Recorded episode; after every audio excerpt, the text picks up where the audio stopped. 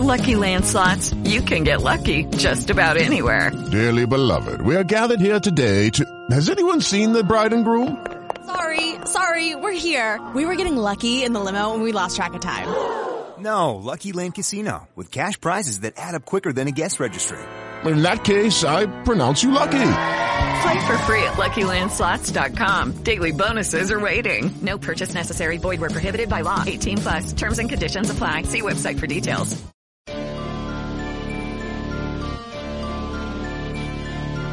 Are you searching for the best in online black radio? Then go to blacktalkradionetwork.com, helping you filter through the noise. Real talk, black talk.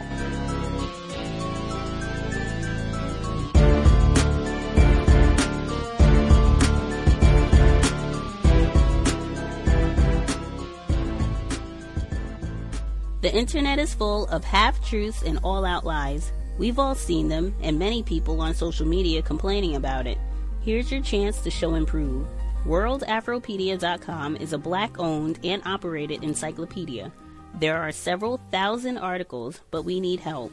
We can't uncover all the truth ourselves. So please join us and become a writer, editor, or blogger for WorldAfropedia.com today. Every little bit counts. We owe it to the future generations to put the truth out there.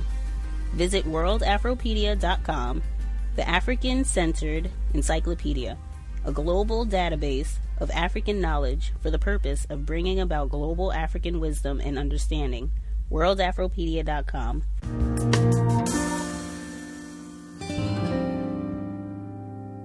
We got McDonald's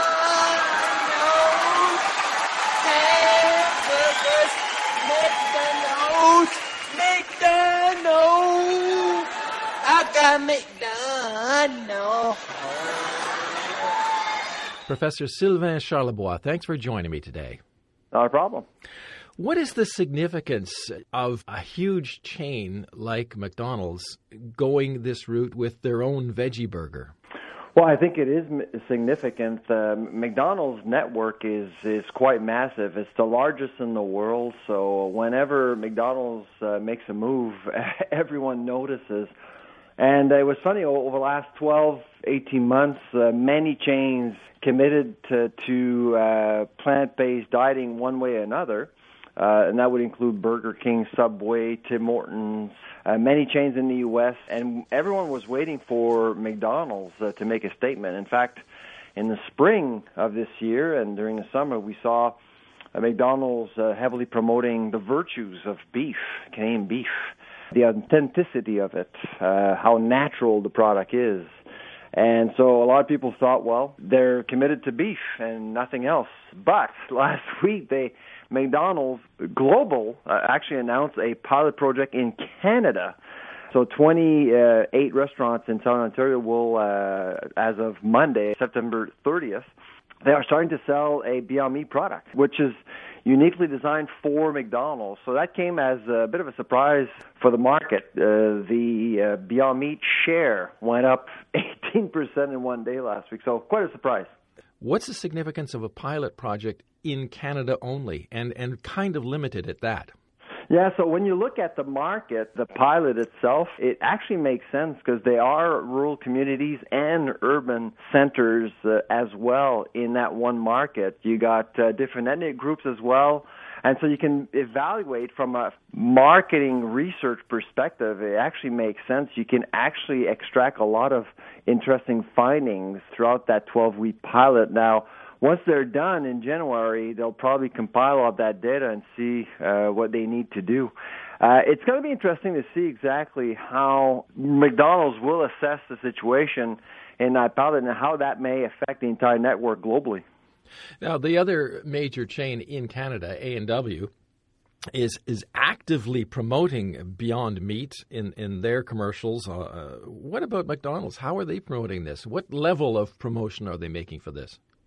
Well, it is a pilot uh, in in one region of the country, so they can't really. Typically, McDonald's will uh, they'll have two different campaigns, basically, one for Quebec and one for the rest of Canada. That would be typical for McDonald's. Uh, because uh, it, this pilot only affects 28 or 29 restaurants, I don't think they're willing to spend any marketing dollars yet. Uh, and this is Beyond Meat's modus operandi since day one. They actually have their clients do the marketing for them. So they develop channels, and they actually uh, they actually get Tim Hortons and W.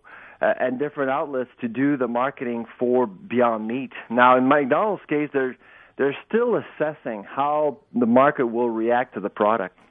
And what about the price of this? Because in the past, McDonald's attempted uh, something similar uh, many years ago, and, and they promoted it with, with low prices. But this time around, that's not the case. Back in 2003, you're right. Uh, McDonald's did, did actually release the veggie burger at $1.99 and uh, it was unsuccessful. Uh, I think it was sold for maybe two years. They were just checking a box uh, in those days uh, to please a, a certain demographic. This time around, they're actually coming in with a decent product, but the product is at 6.49, which is almost at the same price as a quarter pounder. So you can tell that really McDonald's is still explore is still in an exploring phase at this point. They're trying to see whether or not this PLT is actually going to be more popular than some uh, items on their menu currently. This whole idea of uh, vegetable based burgers or sandwiches, as they like to call them, is this becoming a bigger thing in North America, or are there other places around the world as well, to your knowledge, that are getting on board this, this course of action? Well, this afternoon I'm actually uh, I'm on a plane going to uh, France, uh, Lille, France, and there's a global protein summit. And uh, so a bunch of researchers like myself will be talking about this uh, over the next couple of days uh, this week. And uh, this is not uh, a phenomena only in Canada. It's it's affecting the entire Western world, uh, the industrialized world. So Europe, uh, we're seeing this phenomena in Asia as well. Um, and so, yes, absolutely. And t- there are two main drivers uh, t- to this phenomena. To, and one is is uh, is health. People are getting older; they're concerned about their health, so they're thinking about other types of food. I'm not suggesting that plant-based dieting is actually healthier, because I mean science is is still unclear on that front. And the other issue is the environment uh, with climate change. And uh, a lot of people are, are concerned about the planet, and they actually feel empowered by some of these products. So, yeah, we're going to have a, a lot of discussions this week about this, but this is not a phenomenon only affecting Canada for sure. Do we know at all? Is there any real evidence that this kind of thing has a less environmental footprint than, than beef based hamburgers? There's no consensus uh, just because we can't agree on metrics. Uh, there hasn't been any proper life cycle analysis on uh, any of these products. From a health perspective, it's a little bit clearer, but still, I mean, there, there's a lot of ingredients uh, put into these products to replicate the taste of beef. Uh, that it, does, it's not necessarily natural. Uh, on the environmental side, uh, again, uh, there there hasn't been a whole lot of analysis because we can't agree on how to measure any product's environmental footprint.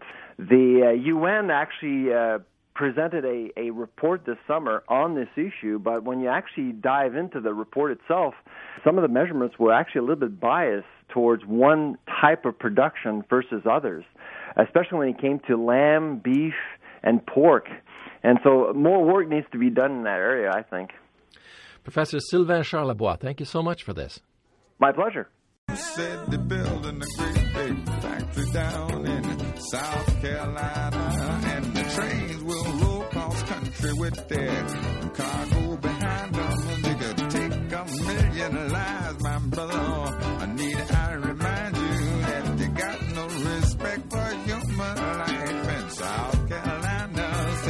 next to the city of Charleston in the U.S. state of South Carolina, where there have been claims that tourists aren't learning enough about the historical reality of slavery. 40% of all the African slaves who were brought into the U.S. arrived in this port, and many of the picturesque plantation homes where they worked have now become tourist attractions.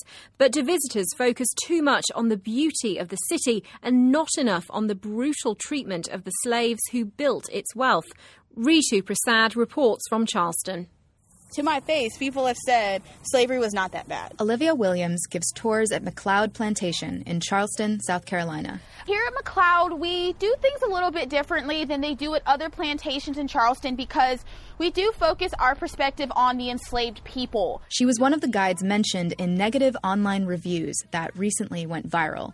Some visitors complained that the tour focused too much on slavery. So you may feel uncomfortable, you may feel upset, sad, or angry, and that's perfectly fine. If you'd like to walk away, I won't get offended. No one walked off during our tour, but there were moments where you could hear people trying to reckon with the beauty of the grounds and the reality of slavery. It took a lot of work to manage one of these plantations, even though it was done with slave labor. Anyway, it's bad. I hated that, but they could have never managed all this down here without slave labor or some kind of labor. While most on our tour had not expected it to be slave focused, they did appreciate it, as it's a history rarely taught in schools. It's what you expect. It's as terrible as you would imagine it is. But I feel like it's important to be exposed that way, too, though. You need to know the truth. But not all plantations in Charleston put the stories of slavery at the forefront. This is the dream of Henry Middleton, shall we say. Middleton Place brands itself as home to America's oldest landscaped gardens but it's also one of the city's oldest plantations. Middleton offers a slave focused tour, but if visitors aren't looking for it, they could miss it. These places have a historical legacy to them, very much so. Director of Preservation and Interpretation Jeff Neale says they have plans to make the stories of slaves more obvious. This was basically a place of, of labor and this great suffering, but this was also a place of family. These lands today also have a modern use, shall we say. It's still remarkably easy to romanticize plantations. Weddings at these sites remain popular, a practice not everyone agrees with. We would never go to, say, the 9 11 memorial and host a big party or have a wedding there because it's a beautiful site and completely forget that this atrocious thing happened. And so I, I, think it's the same, same with plantations and historical sites around the South. Dr. Kameelah Martin is Director of African American Studies at the College of Charleston. We want to just focus on, right, the beauty of the landscape. We're still kind of removing, you know, a, a big chunk of that history. And I think to do that is really a slap in the face to people of color in this country. It was only last year that the mayor of Charleston publicly apologized for the institution of slavery. So it's no surprise that at many plantations, it's still possible to avoid that history altogether. McLeod tour guide Olivia Williams again. You have to understand the past to understand the present, but most importantly, you have to understand slavery.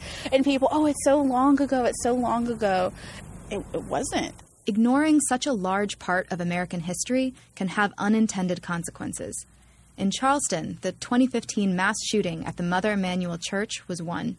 Two months before a white supremacist killed nine black worshippers, he took a tour of McLeod Plantation. If you read what Dylann Roof wrote, what you read is a narrative that is the same narrative that has been told at places like this for 150 years. It's the same narrative that I was taught growing up in the South as people walk away from here, I hope that they begin to understand that while that may be a romantic notion, it's not an accurate notion and it doesn't serve us very well as we try to reconcile with one another, racially speaking. Every American plantation has its own story to tell and its own way to tell it. Not all think bringing slavery to the forefront is necessary. But for some, plantations have a particular responsibility to the truth, to challenge beliefs on race and America's past. That was Ritu Prasad reporting from Charleston, South Carolina. So that suggestion about buying land is just a suggestion to put that idea in a person's mind that, uh, well, if you're going to buy something, if you are able to do so, buy some land that you can use for a, like I said before, constructive purpose. In Albany, Georgia, a pioneering community land trust is celebrating its 50th anniversary this week. New Communities Land Trust was created as a safe haven for black farmers during the civil rights movement, and today it's helping rural black landowners profit from farming. NPR's Debbie Elliott has the story. Just outside Albany, New Communities co founder Shirley Sherrod stands on a dock overlooking a tranquil pond, moss draped cypress trees reflecting on the water. They're resilient, whether you're in a drought or whether you're in a flood. They last, and that's the way we feel we are. We will last. They're part of a 1,600 acre plantation once owned by one of Georgia's largest slaveholders. It went from a bad beginning, which was slavery, to descendants of slaves. Sherrod's name might be familiar. She was Georgia State Director for the USDA in the Obama administration, but resigned in controversy when Breitbart News edited one of her speeches to misconstrue her remarks as racist. Out on the farm, Sherrod drives to a grove of satsumas, a type of mandarin. The trees are full of, of oranges. They're green right now. You don't find many African American farmers growing satsumas in southwest Georgia, Sherrod says. The Land Trust is trying to show that it is a profitable crop and find other ways to add value to local farms. On the other side of the farm, workers are vacuuming up the early pecan harvest. So, what machines do you have out here now? The property includes cottages and a fully restored antebellum home used for retreats. We look at this as a place where we can also try to heal. The plantation is the modern iteration of a cooperative farm the New Communities Land Trust first established in the 1960s when Shirley Sherrod and her husband Charles were organizing for the civil rights movement. We um, would encounter people who were being asked to move off the land owned by white farmers if they participated in the movement or tried to exercise their rights in any way. So, a group of activists went to Israel to study a kibbutz as a model for providing jobs and homes for displaced families. The idea was shared stewardship of the land. The nonprofit trust borrowed money to purchase a nearly 6,000 acre tract where they grew peanuts, corn, soybeans, and vegetable crops. They also raised pigs and built a smokehouse to sell cured meats from a roadside stand to make money. About 10 families had long term renewable leases for houses on the land, and dozens of others worked there. It really gave me a sense of I can do anything. Boomy Anderson and her twin sister, Femi, now 47, grew up as part of new communities. Their parents ran the on site print shop. Femi Anderson says they learned to be self reliant, using the farm and associated businesses to sustain one another. You had people who farmed the land, you had people who did, you know, administrative stuff, people who did different things. And I think that's what made it more of a community. The sisters remain involved in the land trust. They say having a stake in the land stuck with them. Boomy Anderson. You know, you're talking about land for African Americans. For anybody, land is power. Yeah. Land is equity. Land is it's it's wealth. In rural Doles, Georgia, Irma Young Wilburn shows me a century old wooden farmhouse that's starting to fall in. This is the, the battle house. This is the originally the battle farm. The house once belonged to J.N. Battle, a former slave known for amassing a large amount of land after the Civil War. And this is the last 70 acres of it. And we are holding on because we want it to continue to be the legacy of a black owned land. In 1910, black farmers owned more than 15 million acres of land. In 2017, that number was down to 4 million, according to the agriculture census. The Lawtons are produce farmers. They get technical assistance from the New Communities Land Trust to improve their irrigation and build a cold storage facility. She was part of the original farm collective 50 years ago. It was empowering, it was unifying. A registered nurse by profession, Lawton says there's an independence in farming, and that's something she thinks new communities can pass down to new generations. Knowing that as black people, we the way we survived coming out of slavery was our attachment to the land and knowing how to make that land work for us and produce and protect us, you know, from starvation and stuff. New Communities Land Trust was almost a failed experiment. They were hit by drought but could not get an emergency loan from the Farmers Home Administration until it was too late to avoid foreclosure. They lost the farm in 1985. But the story didn't end there because decades later, the trust won a $12 million settlement in the federal government's deal to compensate black farmers for discrimination by the U.S. Department of Agriculture. New communities use the money to buy the plantation it operates today. Back at the farm, Decton Hilton tends to the honeybees. He lights some pine straw in a smoker to keep them calm. This is a new comb that they have just um, built, and they're gonna um, be storing honey inside of these cells. Hilton is an agronomist and serves as a technical advisor to new communities. He's encouraging farmers in southwest Georgia to take up beekeeping and look for other ways to increase the money making potential of their property. He's also trying to stem land loss by encouraging younger generations to keep their family farms. Because it's been, um, they, they have been learning from a long time that agriculture is in relation to slavery. And I'm showing them no, we were doing farming long before slavery. Hilton says New Communities Land Trust can play a part in making farming an economic engine for rural development. Debbie Elliott, NPR News, Albany, Georgia. Hey, they telling this dream. Look what they did to Martin Luther, bullet holes in our kings. And they wonder why we never believe. And they wonder why we never will leave. Nigga, we poor. Young niggas worrying about that corner store, but the chinks on that. And you claiming that's your block, who you think on that? Quicksand in the hood, and we gon' sink on that. You should think on that. Poison water out in Flint, they let them little babies drink on that. They don't care about us.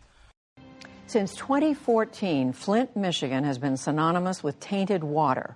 Five years on, city officials are still struggling to make the water safe for all its residents. John Yang went back to see what's changed and what hasn't. A typical Thursday morning on Flint, Michigan's north side. Cars stretch for a full mile, some in line for more than five hours. The goal of this weekly quest? Bottled water. Ray Dusham comes once a month. This crisis started years ago. Yeah. Did you think you'd still be doing this now? No. I thought maybe they'd have water clean by now. After the state stopped distributing water last year, the Greater Holy Temple Church of God in Christ stepped up. Good morning. Latrice Davis, who coordinates the effort, says they start each week with more than 1,700 cases of water and every week the demand is greater than that supply. How many cars, how many families each Thursday? Uh, we run probably about 15 to 1700 cars, so you're looking at probably about seven, six to 800 families. For more than five years, water has dominated the lives of many in this city, where more than 55% of residents are black and more than 40% live in poverty.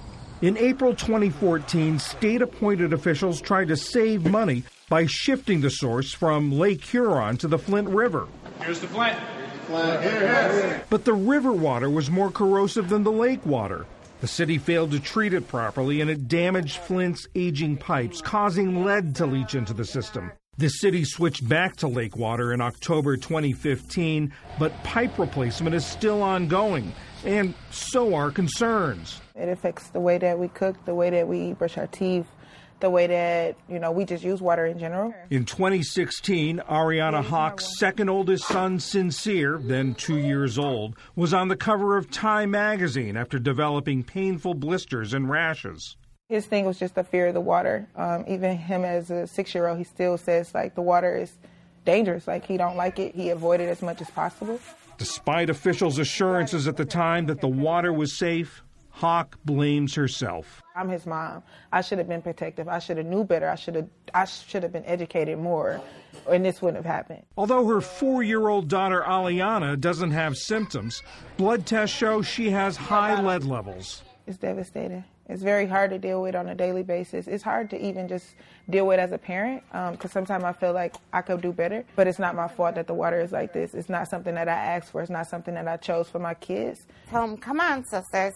Come on, Across town, Maxine Onstadt's seven year old son Max was diagnosed with autism in the midst of the crisis. With Max, I can't say that's what caused him to have the disability he has, but he was exposed. We drank it, we bathed in it, we used it every single day, we cooked with it. Max is among the growing number of special education students in Flint Public Schools. Since 2013, before the crisis, it's up 56% according to state figures. A group of Flint parents is suing the school system, saying it is not meeting those students' needs. What would recovery mean for you?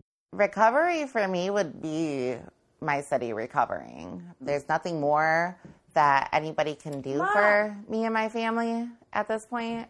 So the Flint water crisis is really a whole bunch of things. Flint pediatrician Mona Hanna Attisha was among the first to sound the alarm about lead in the drinking water. We can't take it away. There's no magic pill. There's no antidote. We can't we can't press rewind and pretend that this didn't happen. Now she's deeply involved in the recovery effort. We've invested in the critical period of early childhood with home visiting programs and Medicaid expansion, school health services, a massive expansion of early literacy programs. We've turned this crisis into almost this model public health program of, of recovery and, and, hope for the people of Flint. It's the Little Pope. A project called the Flint Registry tracks the effects of lead exposure and connects residents to those programs. Flint was a thriving city, and it can be a thriving city again, and we're on that road. We're, we're headed that way. Flint Mayor Karen Weaver beat the incumbent at the height of the crisis. We need to get the help that we deserve so we can have a full recovery. And for some, that full recovery, you know, we don't know if it will come. If you've lost a loved one, if you have a child that's been, you know, damaged, you're going to deal with that for the rest of your life. She expressed frustration that this summer criminal charges were dropped against officials, including manslaughter for at least a dozen deaths from Legionnaire's disease believed linked to the water crisis. The new Michigan Attorney General said her predecessor had botched the investigation, so she was starting all over again. If it had been a shooting, people would be locked up. Well, we had killings that took place here in the city of Flint, and no one has looked at it that way. The city no longer takes its water from the Flint River, and it's begun to replace its lead and galvanized steel water pipes. But rebuilding the shattered public trust is likely to take some time. It's a wound that seems to run deep. You're supposed to be able to trust these people in power, and we were bamboozled by them. Are you angry? Oh yeah, of course I'm angry. I'm a, I'm I'm more upset and hurt than anger. It's hurting because these are the people who we trust every day. These are the people who said that this was okay. One of the things I did promise was that I would give them the information, whether it was good news or bad news, because we had bad news that people kept from us. And had they shared that bad news with us, we could have protected ourselves better. For residents like Ariana Hawk and Maxine Onstadt, it may be too late. I mean, it almost sounds like there's some parts that you just don't think you can recover. We wake up, we brush our teeth with bottled water, we drink bottled water. If we're out of bottled water, it's packed back up, let's get in the van and go get some more bottled water. We're still fighting for us to have a, a healthy and safe life. Things in Flint are not better. Nothing has changed for us. This has become our reality, which is not right a reality for them that no amount of pipe replacement or reassuring words is likely to repair. For the PBS NewsHour, I'm John Yang in Flint, Michigan.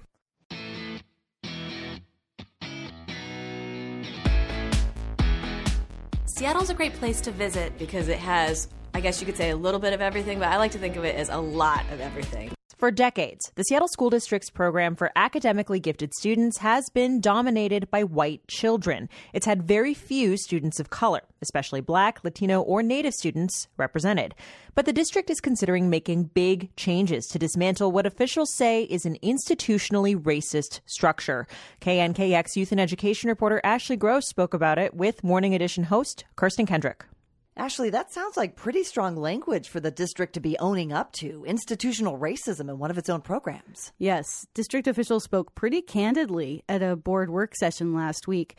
See, the way the highly capable program in the Seattle School District is set up is that there are these self contained classrooms in certain schools starting in first grade.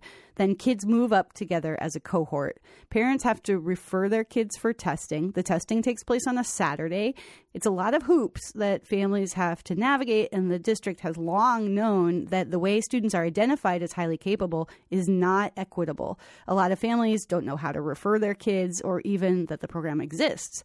And it's often privileged white or sometimes Asian families who go to the trouble of getting their kids into the program. So you're saying now that the district is really talking openly about that? Yes. Superintendent Denise Juneau spoke very straight about what she says is a racist structure. She says she started realizing it shortly after taking her position and hearing about the segregation at certain schools that have both general education and highly capable classes. For example, Garfield High School. I heard that the students there called it the slave ship or apartheid high. Since that time, I have learned that this is a generational legacy. This program segregation has been endorsed by this district for generations. This is unacceptable and embarrassing. None of us should want to lead this type of educational redlining. Wow. So, what's the district saying is the solution to addressing this? Well, they're talking about moving gradually to a system where students attend their neighborhood schools and get advanced coursework there in regular classrooms from teachers who have been trained to differentiate instruction. And they say they need to do a better job of identifying students of color or low income students who should get academic acceleration. And they're talking about, in certain instances, having what they call alternative placements, possibly a self contained classroom for kids who maybe are both highly capable and qualify for some special education services, or for students who are extremely academically gifted. What has the reaction been so far? People who have worked on this issue say it is the third rail in education. It is very controversial. Wyeth Jessee is a district official who is working on these changes. This topic alone has divided many communities. I've seen parents cry, I've seen whole school communities be divided. And for me, as a former principal uh, and as now the one that leads our schools, I just want to say I hope that we rise above that and that we remind ourselves that we are the leaders of this community um, and that we can engage in it, even when we don't agree. So it is really controversial. Yeah. And the problem is there are a lot of people who don't agree with what the district is proposing and how it's going about it. Why? What are they saying? Well, the district had set up a task force on advanced learning, but even before that group of parents and teachers and community members had voted on their recommendations, the district started presenting ideas to the school board. So some task force members are upset about that.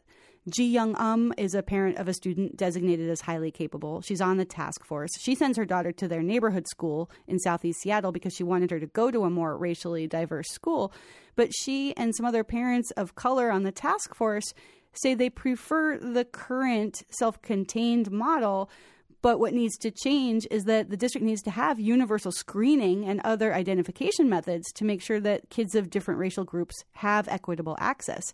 Here's Ji Young Um. There are, again, a number of us who felt that, well, why aren't we even talking about possibility of or the option of how do we make the cohort more accessible? How do we increase representation of African American students, Latinx students, Native Islander students, etc.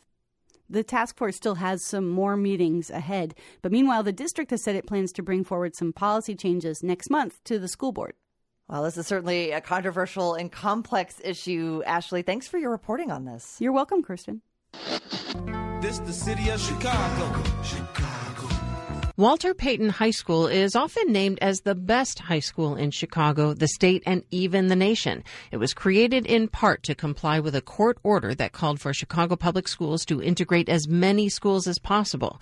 But a decade after that court order was lifted, the school has been grappling with a number of disturbing racial incidents as its population of black students decreased dramatically. The story from WBEZ's Sarah Karp. Dear faculty, this letter was written by a teacher at Payton last year. She sent it out to her colleagues and all students. Today, two black students showed up at my door, and I knew what they were going to say. I knew that they had been called the N word. She says it wasn't the first time she's heard that.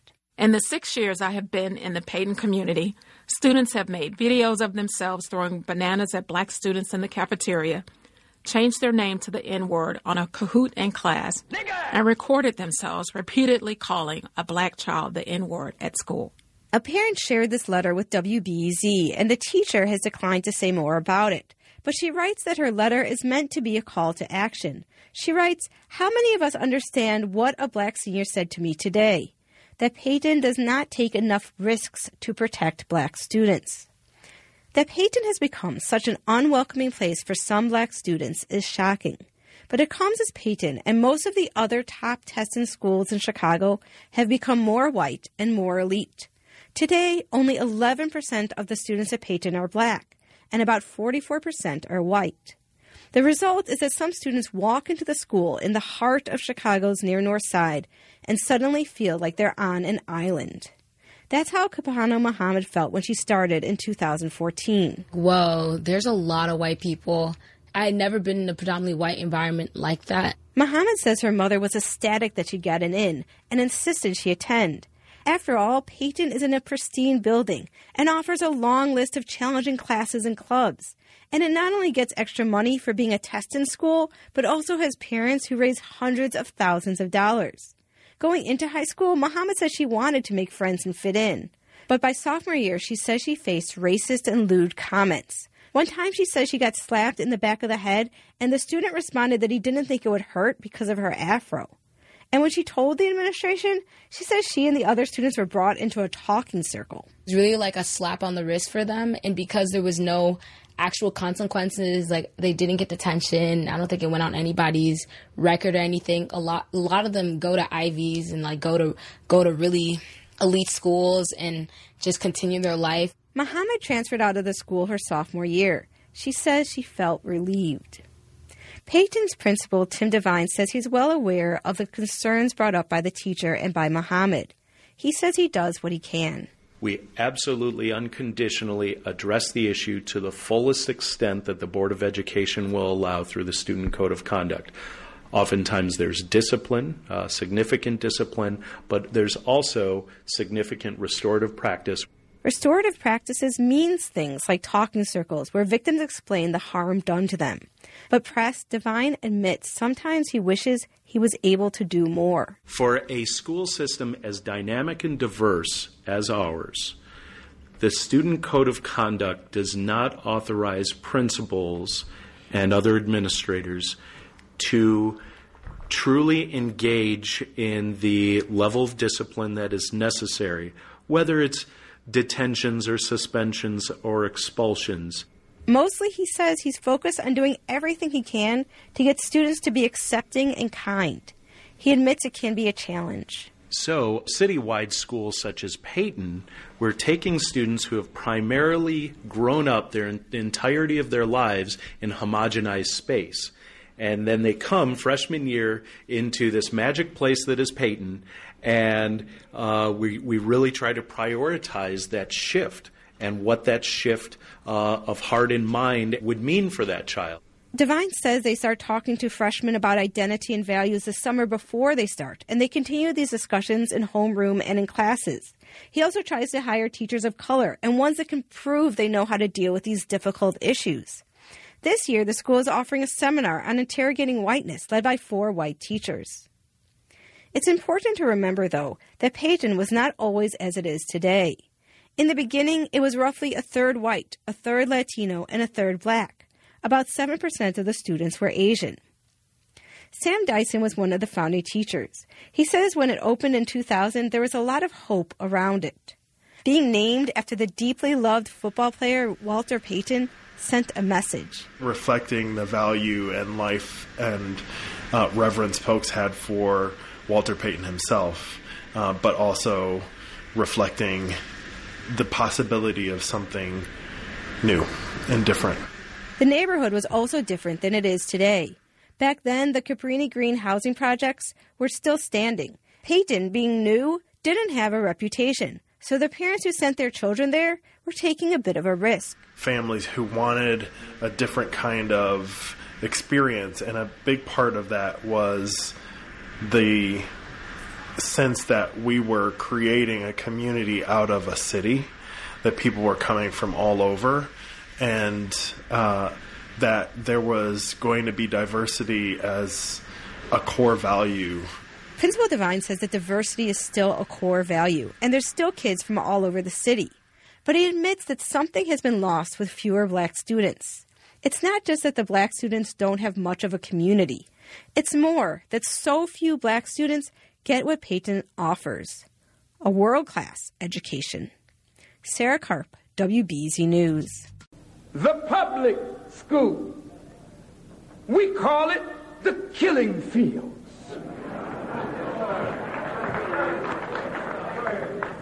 A bus monitor accused of not intervening in a racially motivated attack involving children on a school bus in Gouverneur has pleaded not guilty. 28 year old Tiffany Spicer was charged with endangering the welfare of a child after the incident last month. According to police who reviewed video footage, Spicer allegedly watched as a 10 and an 11 year old white girl physically and verbally assaulted a 10 year old African American girl. She reportedly told the girls to take a chill pill but didn't stop them. The state is investigating the incident as a hate crime. The local school district and residents are struggling to come to terms with an incident that brings issues of race to the forefront in a mostly white community. As Fernando Nauro reports, coming up with answers or potential solutions isn't easy. Inside the Gouverneur McDonald's, Michelle is having a breakfast burrito. Michelle has a biracial son, and she says the incident was not surprising. We're not using her full name to protect her son's identity. She says her son has been subject to harassment from other kids because his father is Mexican. I, I'm a mother of a child, one child of color, and he's had lots of problems being called a burnt chicken nugget. Kids saying that um, he can't run fast enough because he's not close enough to the border. Um, just little rude comments like that coming from his his peers. So obviously, these two girls are his peers as well. Obviously, they don't have enough information being taught to them to know that this stuff's not okay. But for Michelle, the school bus incident stirs mixed feelings. She says she's uncomfortable with charging children with a hate crime. She blames the bus monitor and the driver for not intervening. They're children, and the thing that we're forgetting is that they're 10 and 11 they have children minds still. They don't think like adults. Should she be punished? 100%. Did she, what she did was wrong? Absolutely. But it could have been stopped. And, it, and that's and it wasn't. It wasn't stopped at all. Dev also lives in Gouverneur. She asked NCPR not to use her last name for personal reasons. She says the school bus attack is not representative of her community, but the fact that children could do this troubles her. It's really not us. I don't. Kids will be kids. I understand, but they got to realize the jeopardy of, you know, jeopardizing the other children on the school bus. And that's one of the lessons that the school is trying to teach. Inside the halls of Gouverneur Middle School, you can see poster after poster with anti bullying messages. Hundreds of students see them every day. Some of them stop and take a peek. Others simply walk past them. This is something bigger and more traumatic that, than has ever happened here in the middle school before, and it not only affects the kids that are within the building, but also the community outside of our building. Jessica Sullivan is the school's principal. She says she wants to turn this incident into something more than just a learning experience character building. Each month, the school focuses on a different trait to ingrain in their students after this event occurred, we we did decide that one of the things that we were going to do to respond to this as a building was move tolerance to the trait of October, so we can really focus on teaching our kids what tolerance is about and accepting people's for accepting people for their differences. Lauren French is the school district superintendent. She says the district is sending a serious message to the whole school this is not a joke. We need to have them understand and to teach them that there are no takebacks. You, you can't undo something that hurt a child's mind or heart or emotional standing. It, it just can't be undone by looking at them and saying, well, I was just joking about it, because this is not joking material. French says the district is working to make sure students have access to counselors. They're also in talks with the Anti Defamation League, a civil rights organization, to ask for specific trainings on fighting bullying and intolerance.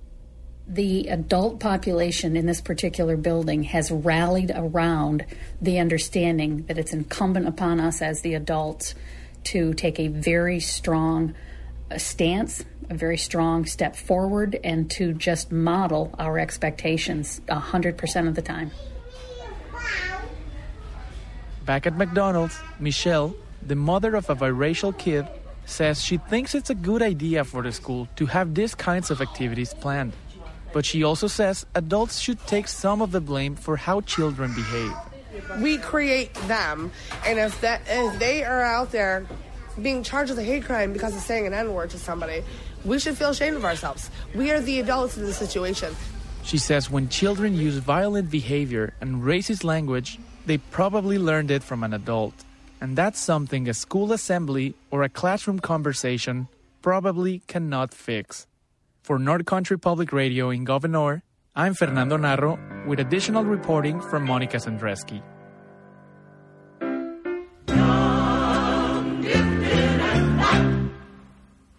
More than half the children in American schools are students of color, but their teachers are overwhelmingly white. Wow! Hey, yo, drama, hold up, son. Hold on, hold on, hold on.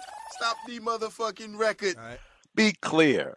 Their teachers are overwhelmingly white women.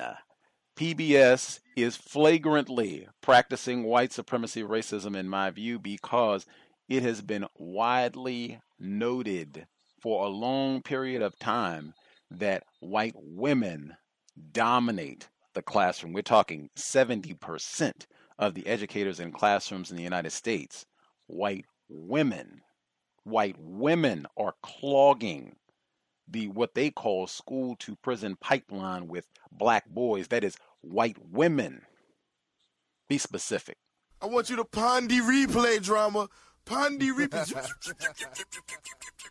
Let's give him one more chance, man. Run that shit the fuck back. More than half the children in American schools are students of color, but their teachers are overwhelmingly white. In tonight's Brief but Spectacular, we hear from an African American biomedical engineer on why it's so important to see ourselves in front of the classroom. I had this really powerful experience when I was a graduate student. I was attending one of my first major conferences. There was a black woman who was a speaker. And at the end of the session, I actually stood up and I said, I have attended two Ivy League institutions. I've studied physics and engineering. And this is the first time I've ever been in, in a room where the speaker was a black woman. And I let it soak in to the thousands of people standing behind me. Until that moment, had never realized that I'd never had someone who looked like me teaching me.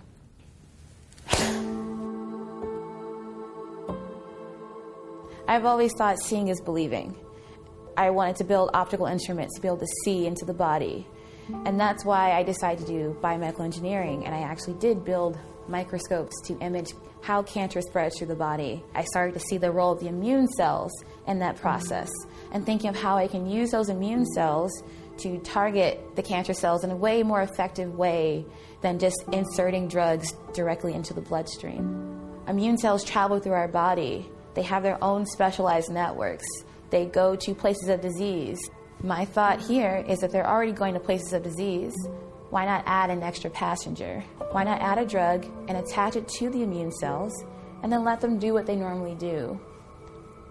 I thought, this can be used not just for cancer, but it can be used for other diseases as well. When we first made this discovery, we were very excited. We had over 700 articles from our first publication on this work. I would get emails from people and they would say, I've never seen a black woman in a lab coat being pictured as having contributed to a major discovery. I would have my little cousins, when they saw me, say, I want to write about you for Black History Month. When I am most personable, my students are also able to open up and talk about themselves. And I'm contributing to a generation of not only people who might be scientists, but also people who go out into the world and take on many different disciplines. And I'm encouraging them to also be their whole selves in their fields. And so I find that to be very powerful, challenging, but also powerful. I'm Dr. Elizabeth Wayne, and this is my brief but spectacular take on the power of images in science and life. Trent's Freedom Walk. His formal name is Larry Trent Roberts but most people know him as Trent. Since 2007, most of those who knew him were Pennsylvania prisoners, for since then, Trent was doing a life sentence following a murder conviction for the 2005 killing of 26 year old Duwan Wub Stern while he sat in his car at 20th and Swatara Streets, Harrisburg. In 2017, local judge Scott A. Evans found evidence was withheld from Trent's defense lawyer, and a new trial was ordered. In early September, that trial got underway, and after six days, the jury deliberated and returned a verdict of not guilty. After 13 years in prison, Trent left a Dauphin County courtroom to return to his family. In the courtroom, his mother and other family and friends wept with joy at his acquittal. Outside the Harrisburg courthouse, Trent told one reporter, There is nothing worse than being innocent in jail. From Imprisoned Nation, this is Mumia Abu Jamal. The Man-Not Race, Class, Genre, and the Dilemmas of Black Manhood. A man spent 27 years in prison on a wrongful conviction. Then he won $1 million for every year he lost. But it's not the money he cares about. From New England Public Radio, Karen Brown reports. Mark Schand is used to bad news in court, so that made last month's verdict that much more surprising. He remembers it word for word from the moment the judge read the decision. He handed it to the clerk, and they said, um, on the charges of conspiracy, how do you read? They said, we, we read in favor for Mark Schand. They said on the charges of malicious prosecution. This is meant to be one more step in righting a massive wrong. At 21, Schand was convicted of a 1986 nightclub shooting in Springfield, Massachusetts, that killed a bystander. He spent almost three decades in prison. In 2013, a judge considered new evidence that testimony in his trial was false and let him go. Schand later sued four Springfield police officers, now retired, for violating his civil rights. And then the judge asked him what was the award, and uh, they said twenty-seven million one hundred and twenty-seven thousand. You know, and that was it. Everybody started crying and all that kind of stuff. For Schand, the verdict is less about money and all about vindication. He got no help from the government after he was released. He had to fight the state of Massachusetts for years for a few hundred thousand dollars in compensation, which helped him open a smoothie cafe. But even then, no one apologized. After all of this time, this was the first time there was some acknowledgement that someone done something, you know, in my wrongful conviction, someone was responsible for it. You know, that was almost better than the monetary damages, you know what I mean? But the award is significant. Fewer than half of all exonerees in the last 30 years have even filed a civil lawsuit, according to the Public Justice Advocacy Clinic at George Washington University. Only half of those plaintiffs have won, and while some got awards in the millions, the average is around $300,000. Rebecca Brown is with the Innocence Project. Civil damages certainly don't come easy for any exonerated person. And then we've seen a large range in those civil damages. Mark Schand says he's not counting on any of the money.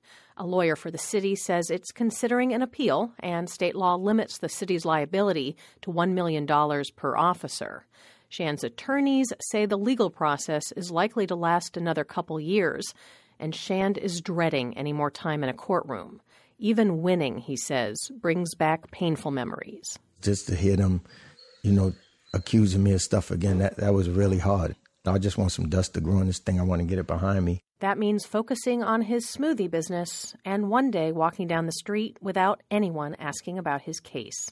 For NPR News, I'm Karen Brown. White people kill for fun. Now we're going to turn to a story that may be disturbing to some listeners. A century ago, white mobs killed hundreds of African American sharecroppers and family members pause right there. Uh, the cows, one of the points that I make on a regular basis is that these types of terrorist attacks, uh, there have been well over 250 of them. We've talked about this repeated, repeatedly. Uh, Elliot Jaspin's Buried in the Bitter Waters. He was a guest on the program in 2010. Many other examples. One of the key points in all of that and in James Loewen's Sundown Towns is that many times in these white terrorist events, The total number of casualties is unknown. Now, specifically, Michelle Martin, she's a black female journalist, does outstanding work. But in this instance, she said hundreds. We don't know. It could be, it was a thousand. It could be more than that. We don't know now. Even if it was, let's say, 2,000 or a 1,000, that would still be hundreds. But there's a difference in you hearing hundreds and you hearing that it could have been over a thousand people.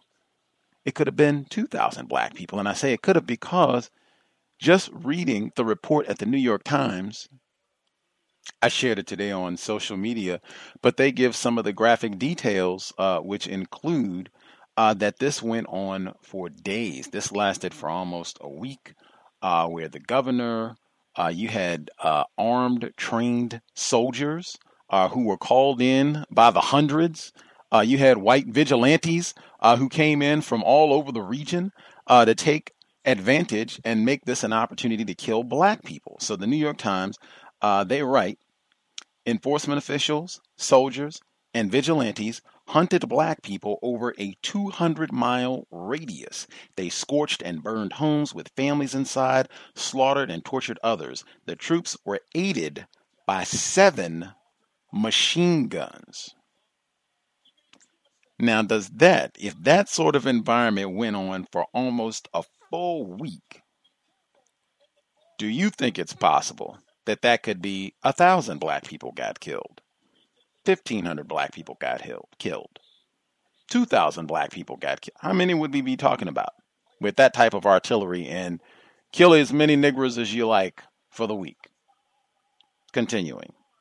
A century ago, white mobs killed hundreds of African American sharecroppers and family members in their homes and on cotton fields surrounding Elaine, Arkansas. This weekend, residents are gathering around Arkansas to remember one of the deadliest and least known racial conflicts in U.S. history. Jacqueline Froelich of member station KUAF reports. Members of the Divine Deliverance Christian Ministry in the tiny farming town of Elaine sing on a recent Sunday morning. Sweet.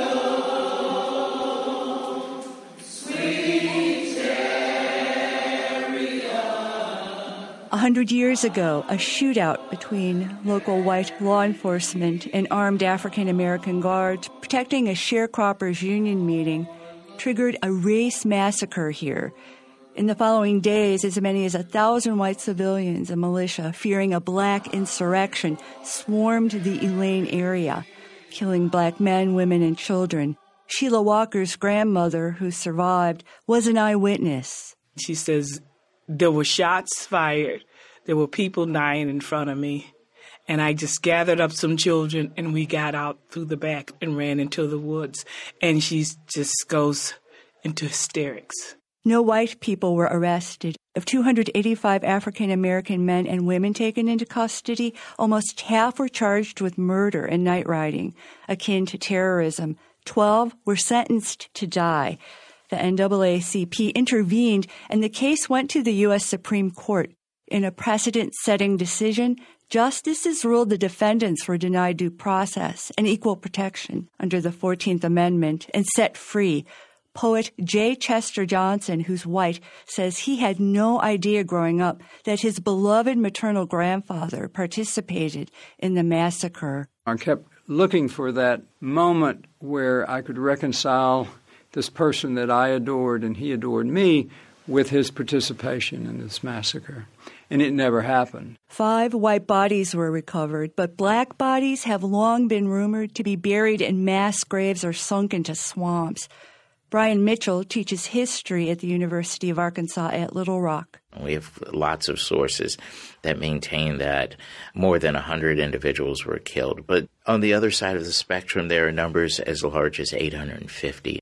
Guy Lancaster, editor of the Encyclopedia of Arkansas, says the Elaine conflict was the result of pent up frustration to centuries of black exploitation. At the end of slavery, throughout the South African Americans achieved a modicum of political and economic power and self sufficiency. As Reconstruction efforts were withdrawn, African American communities were targeted with legal segregation and legal sanctions. And so by the time of the early 20th century, this violence was reaching an apex.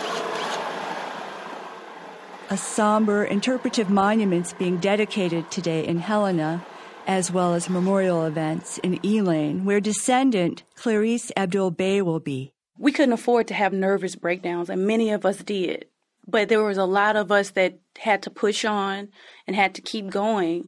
She and her husband want a memorial trail to mark where 280 lynchings and more than a dozen other race riots also occurred in Arkansas. For NPR News, I'm Jacqueline Froelich in Fayetteville. A couple of questions, Gus. Yes, sir. Um, don't mind me asking you guys. um, what's going on with the, um, you know, that policewoman who decided to break into, well, she, she found herself in that uh, in that black man's uh, apartment, and she decided to shoot him. What, what what what happened? What's going on with that? For the Dallas Morning News, I'm Christopher Wynn. This is part 13 of a special report The Death of Botham Jean, Amber Guyger on Trial. Catch up on our previous episodes by searching for the Dallas Morning News in your preferred podcast player and hitting subscribe. The jury having reached a verdict, I will now uh, announce it.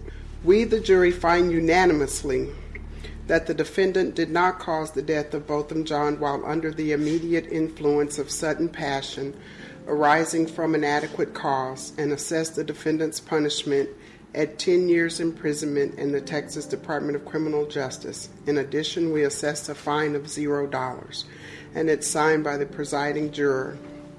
Uh, would you like to have the jury poll?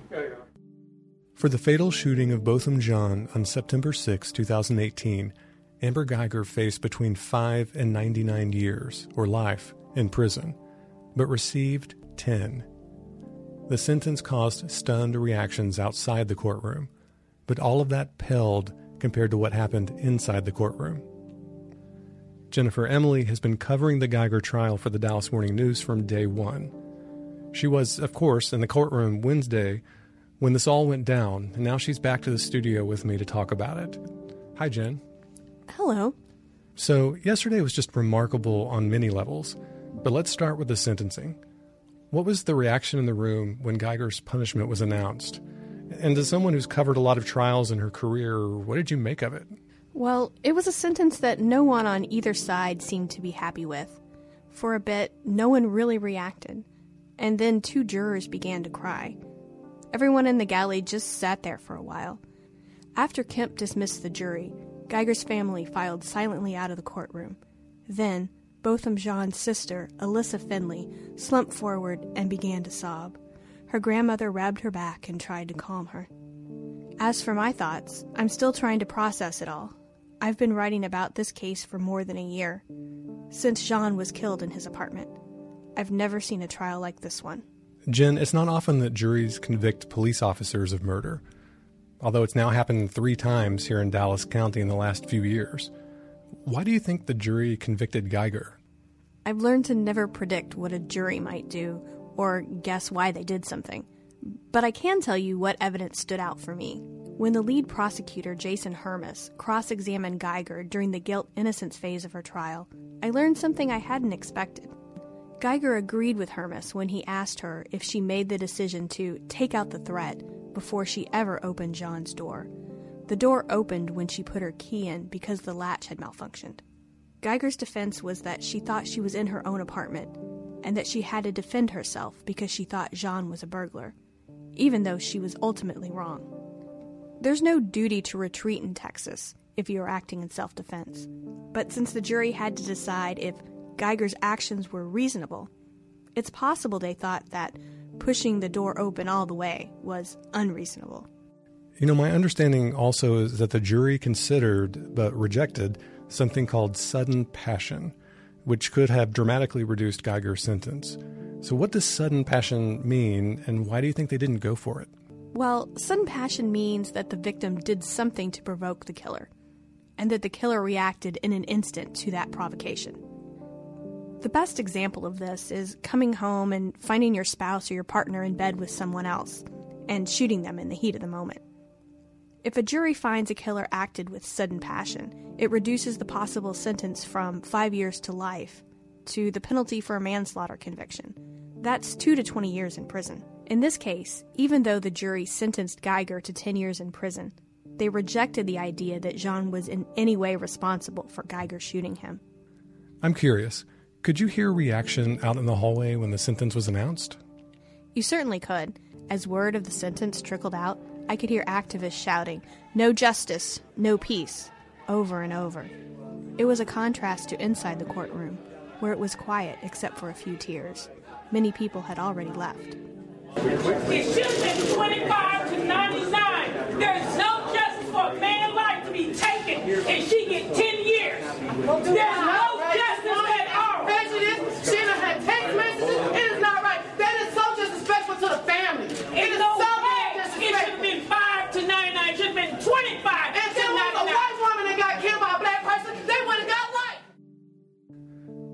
So, Jen, I want to ask you about a stunning moment yesterday that everybody is still talking about the hug.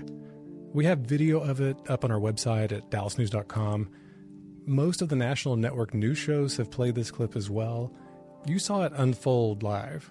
What happened? It was unexpected to say the least. Jean's brother Brandt is 18 years old, and he didn't testify during the trial. He made what is called a victim impact statement. It's a chance for victims or families to say whatever they want. Well, anything but threats or profanity. It isn't usually part of the official court proceeding. Brandt's words were stunning. His mother, Allison Jean, told me that out of all the family members, Brandt is struggling the most to cope with his big brother's death. He doesn't like to talk about it. He said from the witness stand that his family didn't know what he was going to say, that he spoke only for himself, not for them. But then he showed the world this act of forgiveness, an act to hug the woman who killed his brother. And I, I wasn't gonna ever say this in front of my family or anyone, but I don't even want you to go to jail. I want the best for you. Because I know that's what that's exactly what both of them would want you to do. And the best would be give your life to Christ. I'm not gonna say anything else. I think giving your life to Christ would be the best thing that both of them would want you to do. Again, I love you as a person. And I don't wish anything bad on you.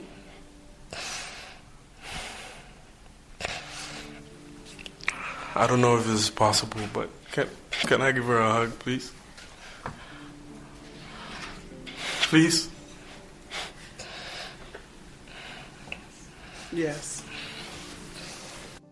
And incredibly, that wasn't the only unexpected hug in the courtroom.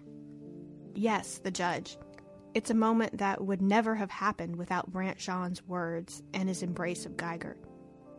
After hugging Botham Jean's family, Judge Tammy Kemp walked over and stood in front of Guyger. Then, still wearing her black robe, she crouched down and gave Guyger her Bible. This was visible to all those watching on the internet, but there was no sound. I was still in court and got a little closer so I could hear. I never heard what Guyger said to the judge, but I could hear some of what Kemp said to her. Kemp read a verse from the Bible. It was John 3:16. For God so loved the world, he gave his only begotten son. Then Guyger leapt up and hugged the judge.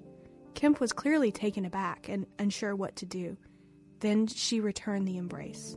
I couldn't hear everything Kemp said, but I did hear her tell Guyger, Ma'am, it's not because I am good. It's because I believe in Christ. None of us are worthy. Then she told Guyger, Forgive yourself. Wow. And I guess my question is how unusual is it for a judge to embrace someone who's just been sentenced for a serious crime? I was huddled with some of our colleagues in the newsroom when it happened, and I saw it on the live feed, and we were all really struck by it. It's something I've never seen before. I have seen judges wish defendants a heartfelt good luck or offer words of encouragement, but like everything else in this case, nothing is what you expect. Jen, thank you for your reporting. Thank you. The singer and actress Diahann Carroll was as famous for her elegance as she was for her acting and her voice.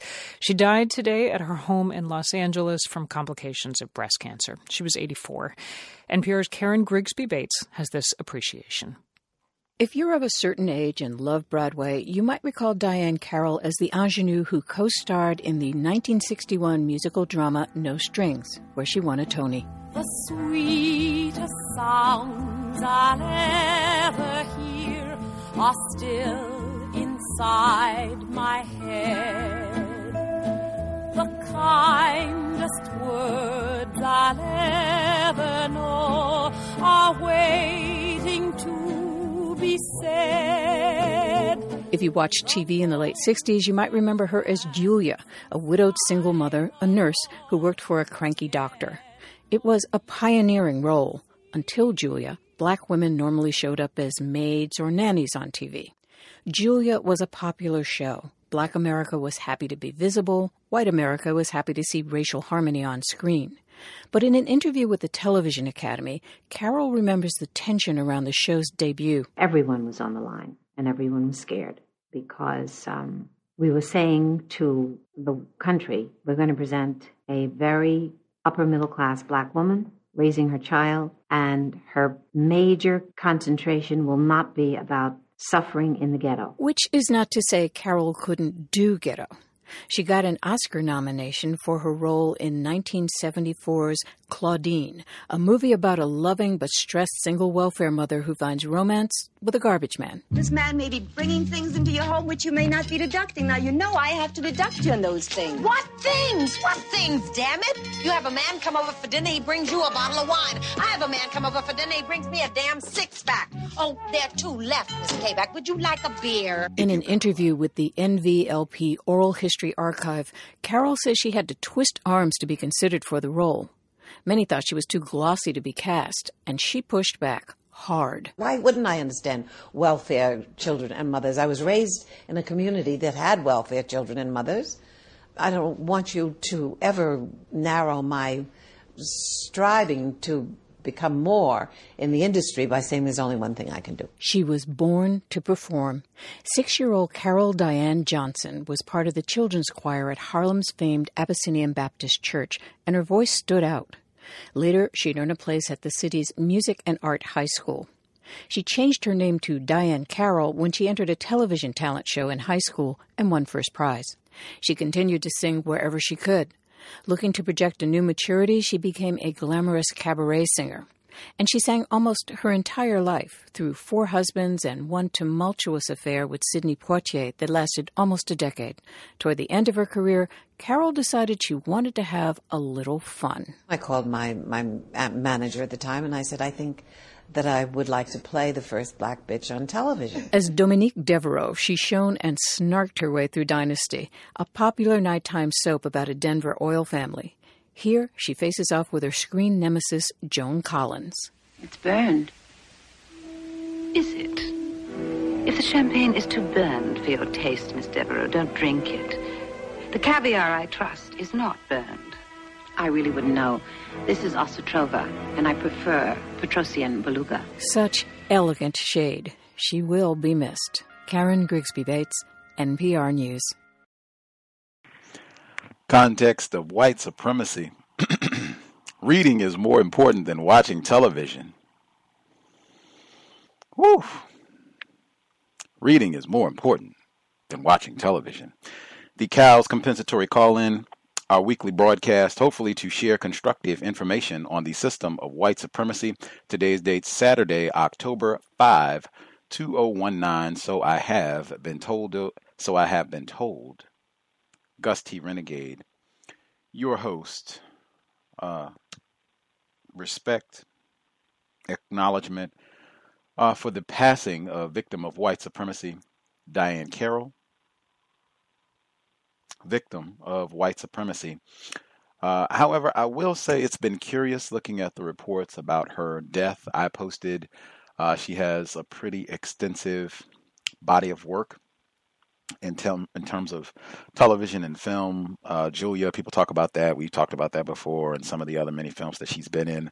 Uh, I suggested that people uh, check out the 1967 classic Hurry Sundown. Uh, one of our investors pointed that film out some years ago, and I checked it out. It is all about white supremacy, racism.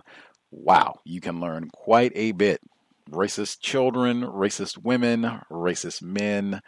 Wow, you can learn. And Diahann Carroll, right there uh, in the middle of the performance. And even though the movie is set in Georgia, it was actually filmed in Louisiana, and there are reports that whites terrorized the cast and crew of Hurry Sundown. And this is a year before Dr. King was assassinated, so Diahann Carroll probably could have been killed making this movie. There are reports that they left some sort of bomb uh, on the set. Surprise. Anywho, uh, I'm even with all of that, I'm still perplexed, processing the information I've seen related to her death. Uh, uh, I'll hush and just read the title. The Washington Post yesterday, they had a report by Bethonie Butler uh, titled Without Diahann Carroll, We Wouldn't Have Olivia Pope. I don't know how you feel about Scandal, but a primetime television program featuring a black female being sexually sewered by a number of different white men, and they even had an episode where she was in shackles. I didn't necessarily think that that was constructive uh, or anything that I was pleased about uh, this being a, a, weekly fixture for almost a decade on primetime television. I thought that was just more the same, trashing trashiness uh, with regards to the system of white supremacy and trashing black people in the process.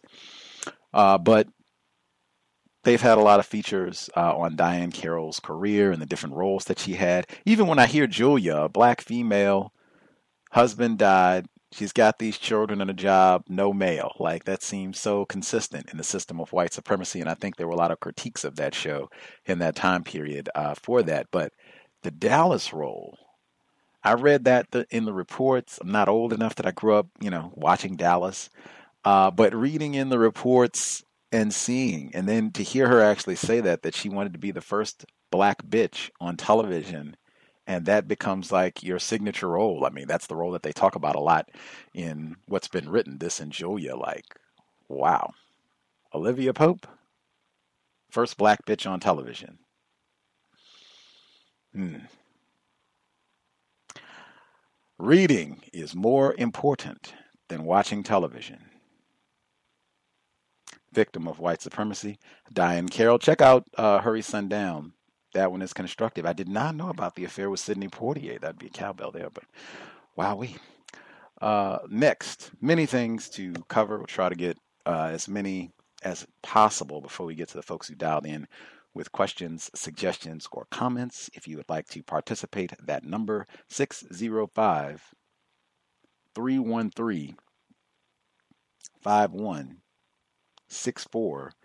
The code 564943 pound. Press star 61 if you would like to participate. As I said, many things to discuss before we get to it. We had several folks. Uh, I think M. Called in and asked on the program last week, and we had folks email as well. Uh, is it possible? I set the deadline for last month, mid September, gave a bit of an extension. Is it possible you can work with us? Is it possible you can make the retreat uh, a little more accessible? Figure out something with the pricing. I certainly recognize system of white supremacy that uh, 925 is a lot. Housing is so difficult. Getting lodging for 12, 13 people uh, for three, four days to have beds. First time with the retreat, everybody didn't, or I didn't even have a bed. We had air mattresses, not quite the same thing as having a bed. That was something that I wanted so that we could get quality rest. Uh, so I really worked aggressively over the last week to see if I could find cheaper lodging in the same location with everything that we had at the spot I was looking at before. And I think I did succeed.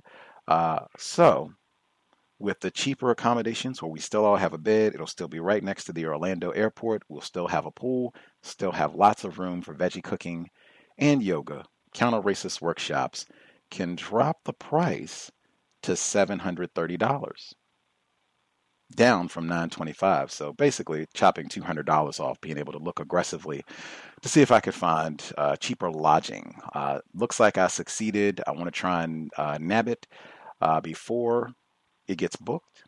Uh, for all of the folks who booked already it just means that the second deposit will be cheaper uh, for folks who wanted to see if we could find something to make it more accessible. There you go. Knocking off 200 bucks. Same uh, features. It would still be December 28 to January 1. Uh, still right there next to the airport in Orlando, Florida. Still doing yoga every day. Plant based meals, nothing from McDonald's uh, and counter racist workshops. Food workshops included. Uh, don't know if I've emphasized that enough, but we are doing food workshops. Chef Nadir will show uh, how to get some veggies prepared uh, so that they will be tasty and healthy, no compromise either way. Uh, but the same dates uh, and $200 cheaper. if you have questions, need additional information, drop an email until justice at gmail.com and we will give folks two weeks to think about it at the end of that two weeks. That would be October 19th, unless I'm in error. Uh, October 19th, first deposit, and then we'll just split it in half, make it super easy uh, for everyone. But if you have questions, need additional details, let me know. Looking forward to getting down to, with the retreat and hopefully making it more accessible uh, so that folks can come hang out, do some yoga, exercise, eat well, feel better, and be refreshed with a constructive outlook for 2020. Until justice at gmail.com. Questions for the retreat. I'll update the information on the blog post today, send that out again. You can let me know what you think. Next on the list, the school white supremacy racism in Chicago at Walter Payton School. Walter Payton School. They said they wanted people to think of Walter Payton as a magic place. And I didn't, I don't know what that means. I guess I could have said this later when I get to the prompt about no metaphors, but a magic place, what does that mean? Do we have magic niggers? Uh, here's it magic because there are niggers here? Like, what, what exactly uh, does that mean? Uh, and they said that as Walter Payton, the school got more white, it got more elite. That is not by coincidence. That is not happenstance. That is the system of white supremacy. And it certainly does not mean individuals classified as white are automatically brilliant. What it means is, oh, we have got fewer niggers here. Oh, well, we will make sure that we have quality teaching, quality resources, so that these young lads can grow up next generation of racist man, racist woman. Mayor Daley can't rule forever in Chicago. Uh, they said uh, that they wanted to teach tolerance. Words are important. This is the compensatory call in. A major aspect of counter racism is being mindful of words. That word tolerant, uh, I don't know if it's in the word guide or not. I don't have to look, but uh, I never use that term. You do not tolerate white supremacy racism. You do not tolerate niggers. You replace white supremacy with justice. Uh, you, I mean, even just listening to the way that it was used, that we want to teach our children to tolerate difference and the others. Yes, it's a nigger, I know. Look at all that. The niggerness, the blackness. But we tolerate.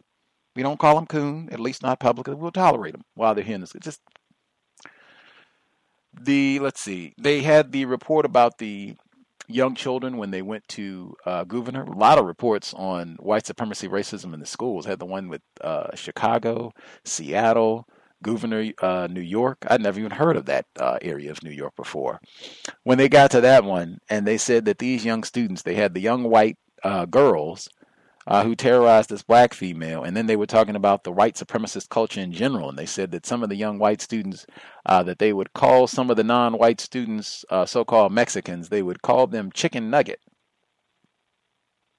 I don't even know the racial uh, connotation of that one. If somebody can explain, I would be appreciated. I'm still learning. Uh, but calling a non-white person chicken nugget, a so-called Mexican a chicken nugget, what I don't even. And the next one, they said they told them that if you were closer to the border, you could run faster. Now, one idiot has an affinity for racist jokes and has talked about that for years and said that white people, that's one of the few times when they're being honest, and that is one of the ways that they transmit the values, the mores, the duties of racist man, racist woman, what it means to be white. And then you have these young children, they already got their CK Lewis routine down. Give you a good 10 minute stand up routine with nigger jokes and racial slurs. We got it covered, no problem. Come to the high school, comedy hour. That is not ignorance. That's the way that they tried to explain it, that they haven't been taught right. Wrong. When Mr. Fuller, when he says, uh, I can't put an age on it, but by the time the average, you know, young white teen, you know, they pretty much got it down by the time that they got to high school. That's what it sounds like. We got it. Reading, writing, arithmetic, or excuse me, reading, writing, and racism. We got it. Don't even worry about it. We are not ignorant. Anybody is ignorant about white supremacy racism, it is the niggers, not us. Got some more racist jokes if you want to hear them. Uh, let's see. Uh, so much to say about the situation with Amber Guyger. I'll start with a listener. Uh, on my Facebook page, facebook.com, the problem is white people. Uh, once all the hubbub came out, the, the guilty verdict and the sentence this week, many people posted about this case. Victim of racism, she writes, Maybe this will serve to dispel a measure of confusion for black people. It helped me tremendously, and this was in response to seeing. I'll read the post. It says The Dallas Police Association, PAC, proudly endorses Judge, or excuse me, Tammy Kemp, District Judge of the 204th Judicial District. This is the black female who was the judge in the uh, Amber Guyger case. Uh, so the Dallas Police Association, PAC, they proudly endorse her. And so uh, one of our listeners, investor, she said that this helped clear up some of her confusion. So I asked a question. I said, Well, what confusion did it help eliminate for you? She was kind enough to respond. She answered, She said, Gus T, it's not uncommon for confused victims of racism to have undeserving sympathy for whites. In this case, for me, I was stuck on why is this happening at this level? Because it's way beyond all these fluffy feelings folks are talking about. But the endorsement by the race soldiers helped answer that question. This is racism in areas 5, 6, and 7. I could be in error. Bravo. I thanked her for answering the question and looking at her assessment, the fact that she got, uh, Judge Kemp got this endorsement uh, so close to the trial concluding, this Amber Guyger trial, which got so much international attention. We had people uh, in England calling the program and asking for updates about this case. Uh, that people paying attention to this, I could totally see race soldiers saying, "Oh, we're going to be watching this case too," and you can, you know, do the correct thing, behave, be, you know, a well behaved Negro in this. And, you know, hey, maybe we'll endorse and, you know, good things can come now. If you want to get in there and, you know, decide you want to hand out some sort of 99 year sentence or something like that, or, you know, things don't go well, well, then, hey, maybe we don't endorse. And I don't know. Having enforcement officials who do not think kindly of you might not be so cool for you to live in that sort of town. But maybe we won't even have to discuss that. You have a great trial, and we'll see you after it's all over, Judge Kemp. I could totally see that sort of scenario playing out in the system of white supremacy, Texas or any place else, uh, in a system of racism. And for me, I'm so glad uh, the victim posted that. I think that is important because I saw so much criticism of Judge Kemp's response and Botham Johns, uh, his brother, uh, his response in the courtroom for uh, hugging uh, this convicted murderer, uh, suspected race soldier. I saw so much criticism uh, from other victims of racism and people being upset with them and how they responded. victims guaranteed qualified. That would be first and foremost. Second of all, I was reminded of the I guess the death that happened uh, earlier this year, the black male entertainer out in uh, California. I'm a victim of racism.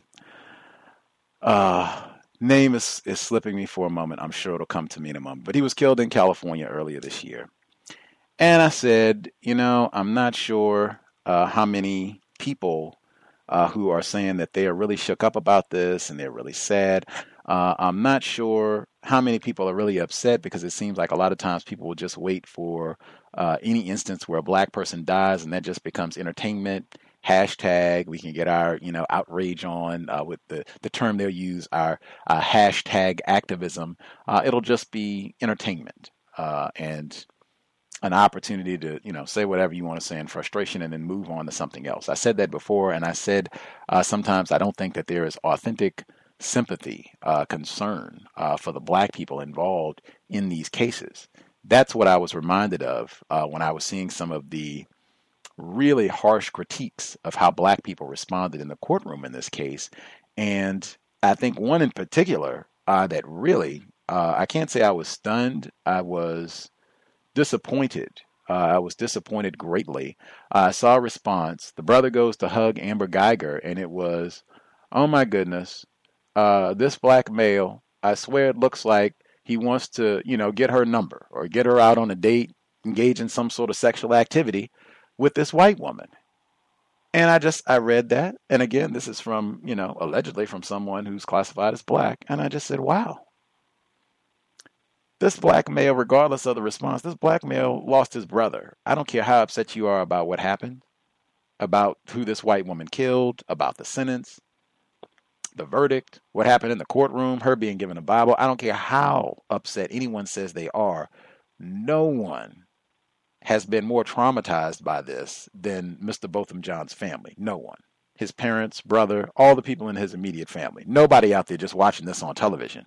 You live streamed it at work or whatever. Nobody out there feels as bad or is taking this as hard as they have. Certainly, they got VGQ for however they want to respond. And I would hope that there's some sort of, wow, this has probably been so traumatizing for them. Like, this is, I can't even say PTSD because this is current. This is like live white supremacy stress response. So I mean, they might not even be, you know, processing this. Who knows, you know, how they're dealing with all this as, as best they can. But all of that totally valid, but to say that this black male had some sort of sexual interest in this white woman, I just come back to the Man-Not. And that was the word I was looking for. I found that so repulsive and disgusting that that would be the categorization. Do you see how quick in the system of white supremacy the black male is reduced to a phallic symbol? Though this is not a grieving brother who's traumatized and as I said, just trying to do the best that he can to respond, regardless of how I feel about this response and it's incorrect and you don't want to be touching her like that and blah blah blah. Uh, why is it that he's got to be reduced to a sex symbol? Why is it constant? immediate. He's feverish for a white woman. He wants to rape a white woman. How quick in any circumstance, even in this circumstance, it's that quick we get to he wanted to rape a white woman. In fact, the next thing I remember when I saw that, not only Botham Jean's brother wanted to have sex with Amber Guyger, I remember when this case happened, some people theorized that Amber Guyger and Botham Jean were in some sort of sexual arrangement and maybe he broke it off and she came in. Now, I've never seen any evidence any evidence that that was the case. Nothing. I've never heard anything about phone records. They knew each other before. She had been there. They were hanging out. Nothing. But I remember that that was some people's theory even then. Dead black male, feverish for a white woman. Why is that consistently complained about? I'm not going to say complained, but I pointed that out uh, aggressively the entire time that we read the worst book I've ever read Black love is a revolutionary act. What is the consistent go through? What is the ruination of the world? Feverish black males chasing white women. Why is that the trope? Oh, because racists have said that forever. Be mindful. That's something that I request compensatory call in. Be mindful. Anytime, anytime somebody says with no evidence, they haven't given any proof, any data, nothing. This is just their analysis I'm just giving a theory on what I think is happening here, and it's some form of we got a feverish black male chasing a white woman here. Stop. Is this just the white supremacy reflex? Is this just more of our brain trashing, where that's how we've been conditioned to see black males? They're always remember last week we had the young black child was being potty trained. He was two years old. No, no, no, no, no. He was out exposing his genitals. Probably had his eye on a white woman. Remember that last week? Think about that. I was so disgusted about that this week. and if anybody, if that was what you were hoping to call in to gripe and complain about how the victims of white supremacy responded in court this week, please stay muted. There should be no surprise about that. We saw this with Dylann Roof. Dr. Welsing wasn't even surprised about that with Dylann Roof. She said on this program the day before it happened, when the victims, Charleston 9, went in the courtroom and were crying and said that they forgave Dylann, Dylann Roof, Dr. Welsing already predicted that that was going to happen. And she wasn't angry about it. She just, that's the system of white supremacy. That's what we've been encouraged to do forever under this system. Forgive white people, give them a hug, pat them on the back, and we'll just try and, and get through this. That's what we've been encouraged to do for centuries. That is terrorism. That's Elaine, Arkansas. Not talking bad about the victims and I'm so upset and why are you behaving like this? Anti blackness really be mindful of that. Uh, that's why I talk about that on a consistent basis on the program. The words that we use, not calling other black people coons, not calling other black people sellouts, not calling other black people accomplices. We don't want to be name calling people. That anti blackness, even when Calvin Lawrence was on the program and he talked about playing the dozens as children, and I said, I don't think that makes us any stronger to fight racism. I think that just enforces and encourages more anti blackness towards black people where we can just be hostile and unsympathetic to them in any, all circumstances. I could be in error. Anywho, uh, I already said it, but I'll say it again. Uh, for this particular program, we are supposed to be mindful about words. That would mean uh, not using metaphors for the program. I already said the Walter Payton School in Chicago is supposed to be a magic place. I don't know what that means. Are we doing tricks? Making the niggers disappear? I don't know. Words are very important. Race soldiers understand the power of words. They will regularly insist that two separate entities are identical, totally equivalent, and often that is not the case at all. Victims of white supremacy, myself included, uh, we have been exposed to this misconduct uh, for centuries. Uh, and we are still learning, myself included. Uh, so there are some themes where we have not come to a conclusion. That is totally fine. It just means that sometimes we don't have logic to articulate our views. And in those instances, sometimes we'll substitute some sort of metaphor, comparison, analogy. Often that just produces more confusion. Uh, if we could be direct, exact with what we want to say, and whatever our viewpoint that we're trying to articulate, that would be appreciated. I will prompt about the metaphors. Thank you kindly. If you could take about eight minutes uh, to share whatever thoughts, views that, excuse me, five minutes. Where did I get eight from? My goodness. Woo! You can take about five minutes to share uh, whatever thoughts, views uh, you have, questions. That would be great. Uh, if you need additional time, just wait until everyone has spoken at least once, and then you should have an opportunity to add your extra thoughts. Uh, if you know you're in a noisy environment, people are watching football or partying or whatever it is, uh, if you could use your mute button, then you can just unmute when you're ready to speak. Uh, that way, we don't have to contest with a lot uh, of background noise and audio distortion. Uh, just makes it uh, more constructive broadcast. Uh, again, you can just unmute yourself when you're ready to talk. Hopefully, if you can get to a quieter area and then return to mute, you can go back to whatever's happening in the background. Number again 605 313 5164 the code 564943 pound. Press star 6 1 if you would like to participate. First few folks who dialed in with a hand up, line should be open. Uh, I will request, since we had someone who asked uh, for workplace racism, if folks have a thought, if you're filling out an employment application, let's say that you got the application from online, let's say you did it that way, you didn't get it in person. If you're filling out the application and they have a section to mark gender and race, uh, do you fill it out or do you leave it blank? That was the question asked. You're trying to get a job. Do you fill it out, gender, race, fill it out, leave it blank? Uh, and for race specifically, do you fill it out accurately? Uh, if you're classified as black, that's what's on your, you know, birth certificate or whatever documents. Uh, do you mark white? Do you mark other race?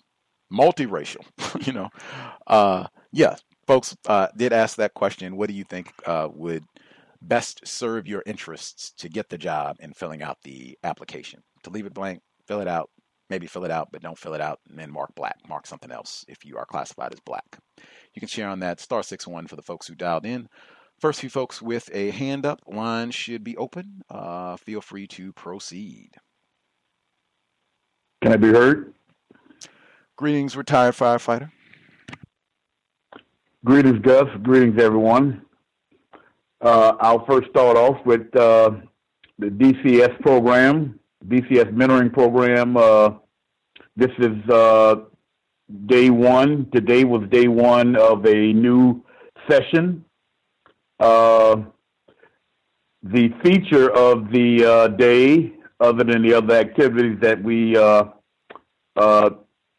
do with the young fellows, is they watched the first part of uh, the Central Park Five, and they were very attentive to the uh, movie. Very attentive. Uh, even the very young uh, fellows, uh, I'm talking about the six-year-olds. Uh, they were very attentive to the to the um, the program, and we're looking forward to being able to share with them uh, with that. Uh, Diahann Carroll, I, I also remember her. She played a small part and did some singing in the movie Carmen Jones. I think that movie came out in the fifties, uh, and I was surprised because I I didn't know that she was that far back as far as uh, a performer uh, when I saw the movie. Uh, Malcolm X, uh, for some reason, uh, somebody put out a documentary that is, uh, I think, five or six parts. I saw the first two this week. basically, the documentary is about who killed Malcolm X. And what's new about it uh, is that uh, they are going to uh, just focus in on uh, the events that took place uh, in and around the something like 48 hours before he was he was murdered and the day he was murdered, and uh, uh, also they're going to uh, try to seek after the at least one person I do know they're going to seek after uh, the uh, person who reportedly was the real killer of Malcolm X. Uh, I believe his name is uh, William Bradley, who still resides in uh, Newark, New Jersey. Uh, he also was featured in a a, a, commercial with Cory Booker. moving on, last but not least, I was just thinking as you were talking about Walter Payton. Uh, I don't know what magic means either, but uh, as far as racism, white supremacy, there was a mysterious, some some mystery behind the tragic death of his father. Uh, he died, I think, in a jail cell. Uh, I think he was arrested for DUI, but they found out that he had actually what it was. It was some kind of medical condition uh, and what it does with the person, it makes their breath smell like alcohol. Uh, and they did inter- interview Walter and his brother on it, and they basically, uh, I think, uh, from my memory, uh, stated that uh, there was no racism involved in his death.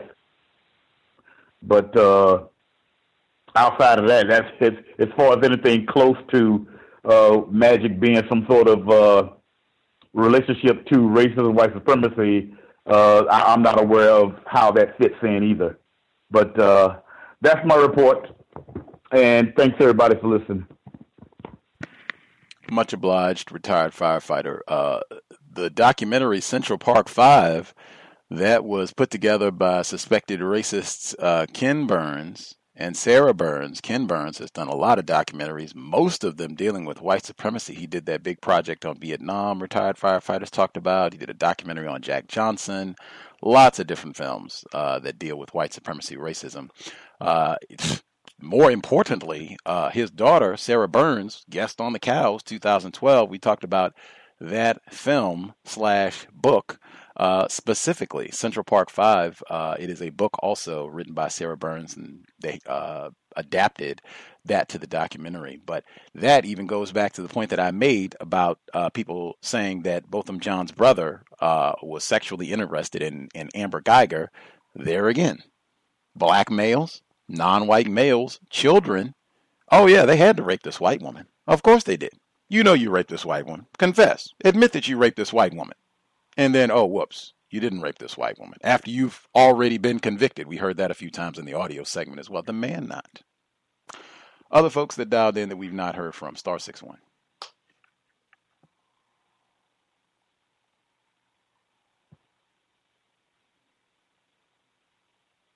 Hello. Uh, greetings. Uh, hi, yeah, I muted myself. Okay, thank you for taking my call. I hope everyone's having the best evening they can have. Um, I wanted to talk about, I heard a metaphor, the third rail, I guess, regarding education. The third rail is a highly um, electrified, I guess, item on the, trail, on the train tracks. I know about that group in New York City. I didn't know you would get electrocuted trying to equal, um, make education equitable for all types of children. So again, like you said, be careful of the metaphors third rail, I thought that was very extreme because the third rail, if you land on it, it is known to kill people. Um, the land trust, I thought that was um, an excellent idea, but you have to be careful about that because I heard, from what I heard, they set up a nonprofit, and if you know the legalities of a nonprofit, if it's ever dissolved, you those resources have to go either to another nonprofit or the government. So they can go, yes, you heck, you can have a nonprofit. And I've heard a lot of black people starting nonprofit organizations, and they'll put their assets, and they'll have, they may have significant property, in this case, the land. So I hope they are aware that they have to keep up this trust forever. And once one mistake or something off to the government, and so those things we have to be careful of. I know a lot of I've heard of black people again wanting to set up oh nonprofit corporation because I want to help solve a problem. You know, once that problem is solved, if it is solved, what do you do with the assets used to help solve that problem? So that's something you have to be aware of. Um, yes, the the quote unquote magic Negro again a metaphor. I don't know who this is. I haven't met them. I've already said black girl magic is ridiculous. Racism would have been solved. Poof, gone over. So I don't know what this magic does. I, I, I'm going to have to ask about it. Um, the chicken nugget thing, I looked it up. It says you've been in the sun too long, you turn dark. So it's something relating, of course, to being dark. Um, specifically, I found the phrase burnt chicken nugget. Um, being screwed over, that was the term used, being, I guess, dealt, dealt with in a negative way.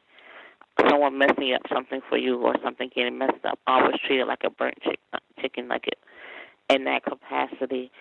Um, BGQ on every side, well, yes, on every side um, for that case. I knew that once I once I saw the picture of the hug, I have to admit I became less interested in the case because I knew that would be the focus, not what she did, not her behavior, but this kind act of forgiveness, which is commendable. It really is commendable. I I'm I guess I I detracted from that because I just have. But um, the judge, I hopefully that if that did happen, it happened after all the verdicts, after the guilty verdict, and after the sentencing. Because to me, I believe something like that would influence the sentencing. And as a judge, no matter what, you know, your genetic makeup is, I would think. I mean, you, I would. I personally would be mindful of that, even if that's how you feel. You know, giving guilty people guilty of murder gifts. I, as a judge, I mean, I could see her doing that outside of court, sending that later on. People do that, but in the judge capacity in the courtroom, I personally thought that that was inappropriate. Her right to do so, but as a judge, I have to admit I disagree with that. And that is all I have for now. Thank you. Much obliged. Uh, thank you for the commentary, ma'am. Uh, that words are so important. Third rail was mentioned, I believe, in the segment where they were talking about white supremacy in the Seattle school system, uh, where they they used the term specifically institutional racism to describe the school system here in Seattle. And they said that that's the third rail, and I thought that was so important that you explained the third rail that can be fatal. You can die if you touch the third rail. So is that what are you suggesting about discussing in an honest way, not white privilege, but institutional racism is a problem in the Seattle school district? You are suggesting that just talking about this is fatal. That is something that I think is important because I think that's true. I've said that for years. That's why I've said words are so important. Don't, or I won't say don't allow, but contest. Do not minimize when people do not quote you correctly because people have died for just talking about racism. When we, uh, lots of us, talk about how much, you know, we, uh, Minister Malcolm X uh, impacted our thinking and we read his book or his speeches or whatever it is. He died just talking about racism. He wasn't out, you know, shooting other folks. Same thing for Dr. King's long list of people uh, that you can name. Medgar Evers, they were just talking uh, about racism, nothing else. Sometimes even advocating nonviolence and still got killed. So, I mean, it is huge discussing as a black person, speaking about white supremacy racism. You could die. Words are important, choose them carefully. Uh, I also thought uh, with the land trust, Shirley Sherrod I was so glad that they put Shirley Sherrod in some sort of content. What did I just say? Words are important. Shirley Sherrod, they uh, deliberately were deceptive uh, in editing the video so that you could not hear everything that she said. They gave you a little snippet so that it could, and the audacity, suggest she's racist. How would that even be? what would that even? Uh, you can check out the video where she allegedly said that she wouldn't help these white farmers, and they left out the part where she did help this white guy keep his farm and all that. And I think this white guy called in to vouch that this did happen, and she did help him keep his farm. Uh, but she ended up having uh, to resign. Workplace racism, white there, black president. Lots of people were mad at President Obama for that. When that no good coon President Obama, he didn't stand behind Shirley Sherrod, blah blah blah. System of white supremacy. But I remember that. I was glad that they included that because that can be a part of what happens with the land trust. Uh, it could be, you know, in this scandal with Shirley Sherrod and all of that, that that ends up being a part of it as things fall apart, or lots of different things that she said in there that can end up causing problems. Uh, I've said it for years. Whites have a variety of ways of stealing property from black people, including our lives uh, other folks who dialed in with a hand up that we've not heard from at all. Uh, if you uh, have commentary questions to share, proceed.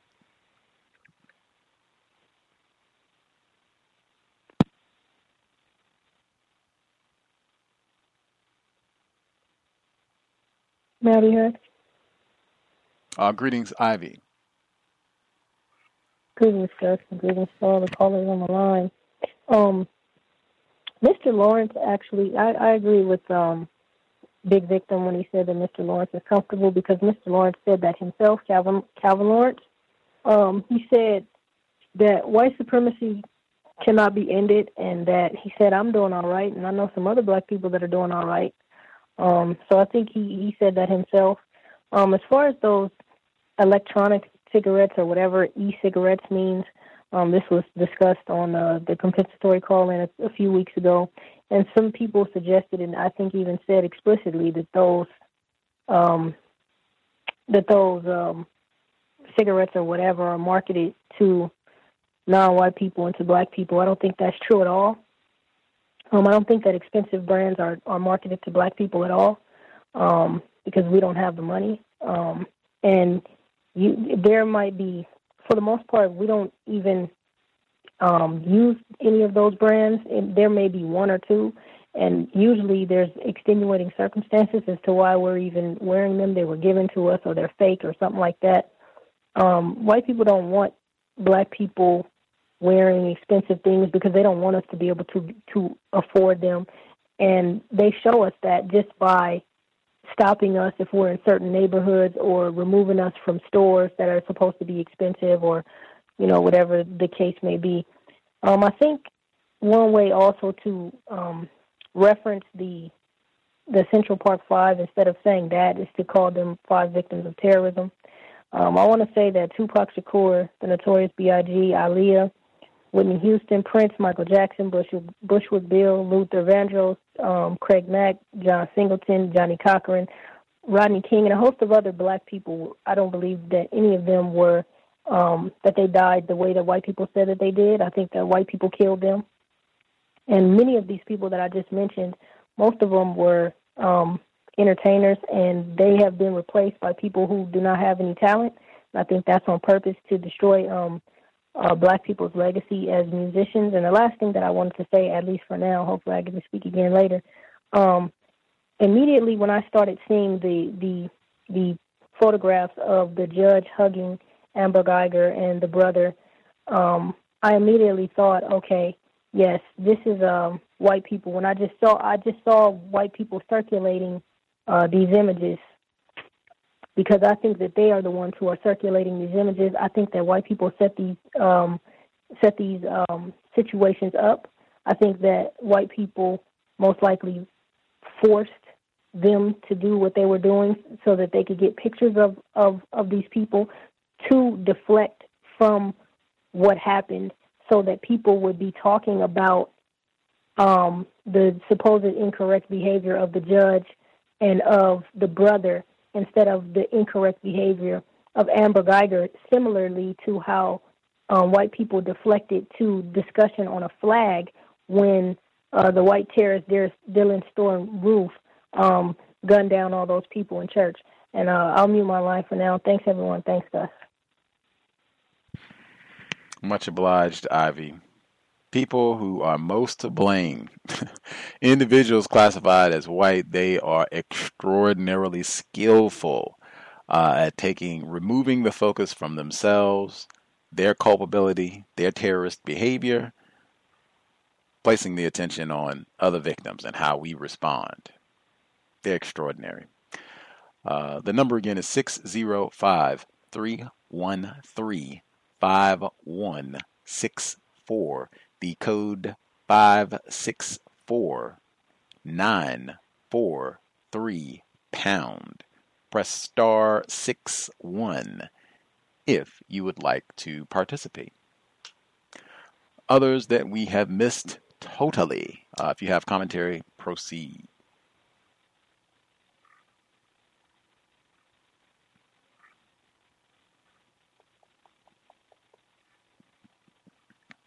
Hello. Uh, yes, sir. Hello. Yes, sir. We can hear you. Okay. Um.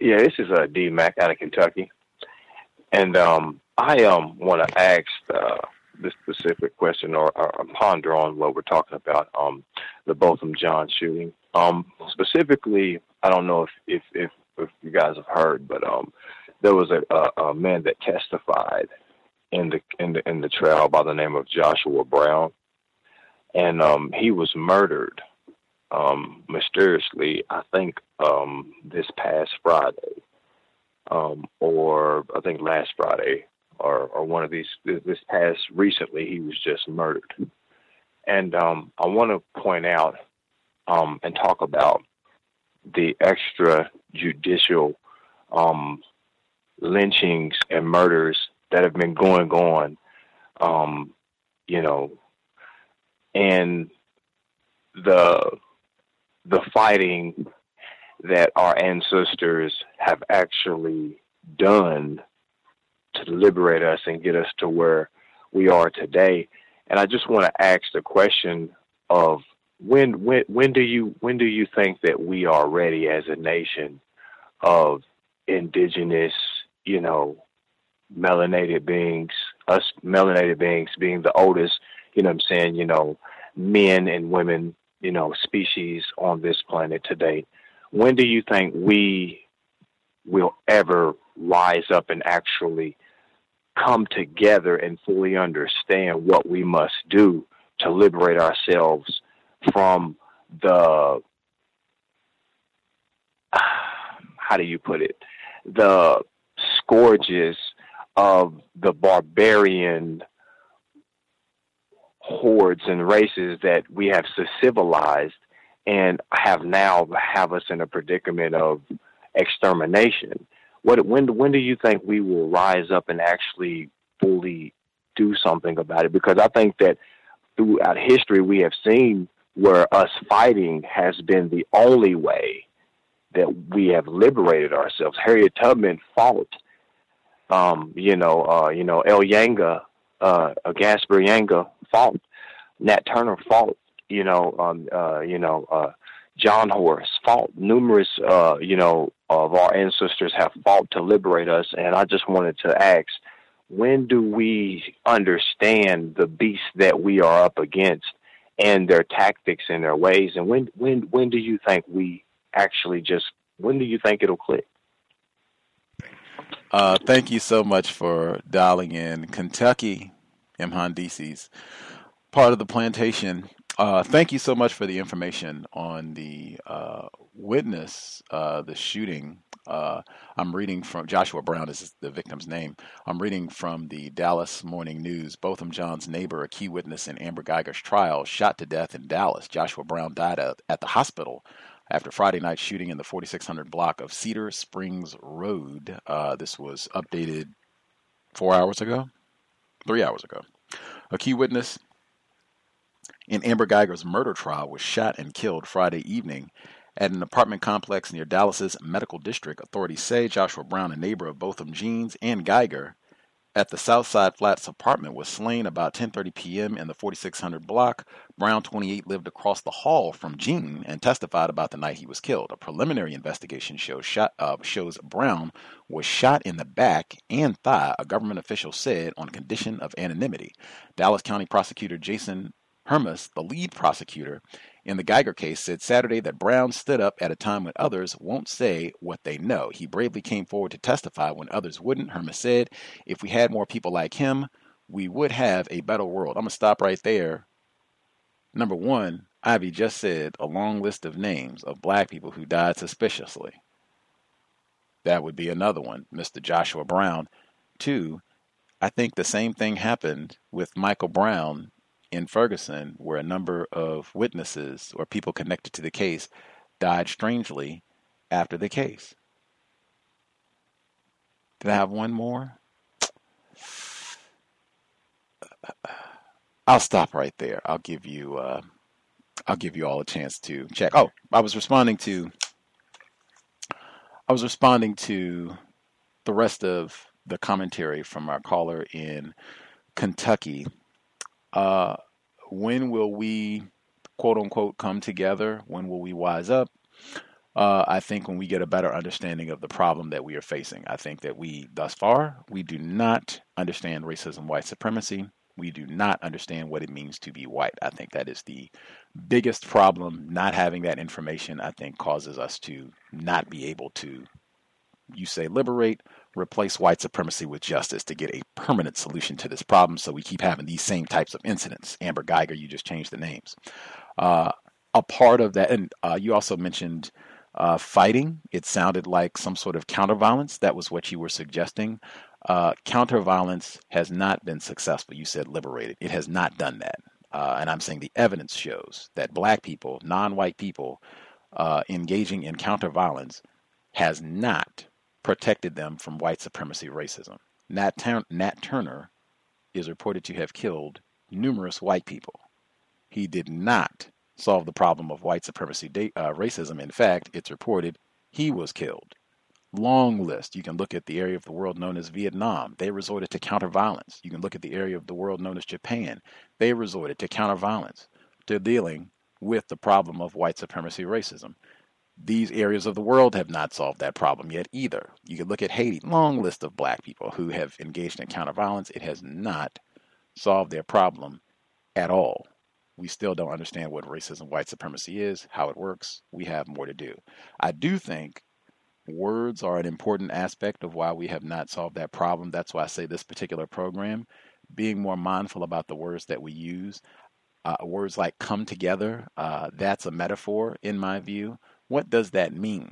Quote unquote, come together. Uh, I suggest, I think I've heard Mr. Neely Fuller Jr. stated before, you quote unquote come together around a code, a united independent code about what are we trying to do? Solve the problem of white supremacy racism. And then we have to figure out ways of going about doing that, things we do, things we don't do. We don't argue and fight, squabble with other black people. That's, I think, how you go about solving this problem, recognizing what the problem is in an accurate manner describing that problem accurately and then figuring out codes to solve that problem and being dedicated to that code and solving that problem. Uh, anything? Oh, we're not women and men. I think that's an important one as well. I've been saying the Man-Not Dr. Curry's book, Top 10.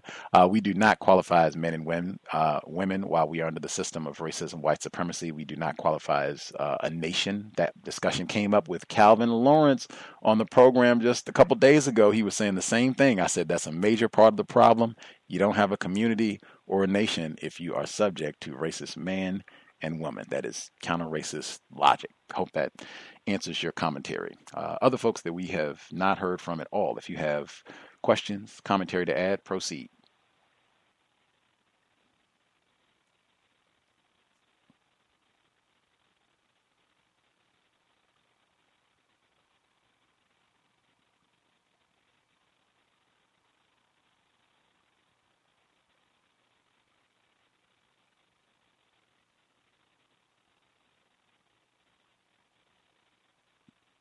I did have one more point while folks are spectating. I just said this is related to Joshua Brown being shot and killed. I just said that uh, third rail, we're talking about that metaphor. Words are important. Third rail, you can be killed for talking about white supremacy racism. Joshua Brown gives this key testimony, dies under suspicious circumstances. You can be killed for talking about racism, white supremacy. Number again, 605 313 5164. The code 564943 pound.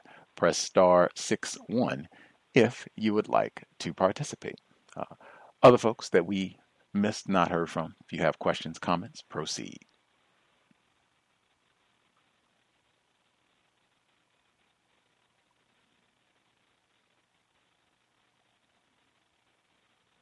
I assume some of the folks that have a hand up that we have not heard from, maybe they are waiting or at a spot where might not be able to chat. Oh, there's one. Thomas in New York. Yes, sir. Gus. Gus in Seattle. Good evening, Gus. How are you? Uh, right, poorly. Right, poorly. I don't know. uh, me too. Um, man, you know, you talk about um how the system would like to do, supremacy um, function. And I looked at the jury of the case and saw all the non-white people, and I said, "Oh, great." And then um, non-white judge, I'm like, "Oh, okay," you know, and you know, even having a black officer that was a supervisor testify that she wasn't that competent of a cop. And I'm looking at all of this, and then not even weighing into the effect this is system of white supremacy. Uh, I don't think any other juries that are, unless it's a white jury, has sent someone to prison for their whole life. I mean, that's just how white people do. You know, so I, I think all of that weighed into why they picked a mostly non-white jury. Um, you know, they knew that you know, these people aren't going to send this poor little white girl away for the rest of their life. We have them conditioned. And, um, you know, just a lot of factors I weigh into it. Um, Christianity, of course, huge factor and all of that. But um, at, on the flip side of everything, well, that might be a metaphor, but looking at it from the other side, um, we did get a conviction, which hardly ever happens. I didn't expect that, so that was great. Um, and um, the system, of white people set it up so great because the system of law didn't fail us this time it was the jury, you know, because they gave her five to ninety nine, and the jury picked ten. You guys won in court. You got the murder case. What's the big, you know, what are you guys complaining for? I mean, they just they just write the script so well, and um, that's why the best thing is not to get emotional. Uh, after these things happen, those people went out in the crowd, and I understood their emotion. I just wish that they didn't have that emotion. It, it should have been expected. Um, we expected this to happen. Let's move on um, and try to end the system of white supremacy. Um, sometimes we get our expectations up a little too high.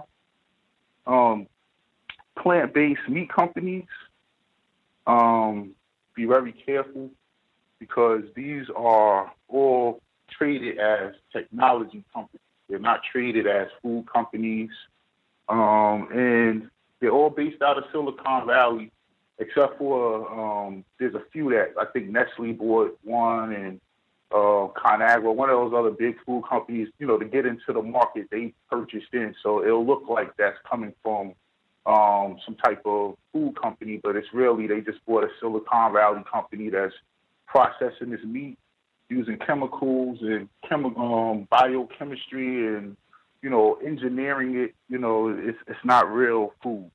Um, I'll be very um, I would look at it very weary and look into the ingredient heme, H-E-M-E.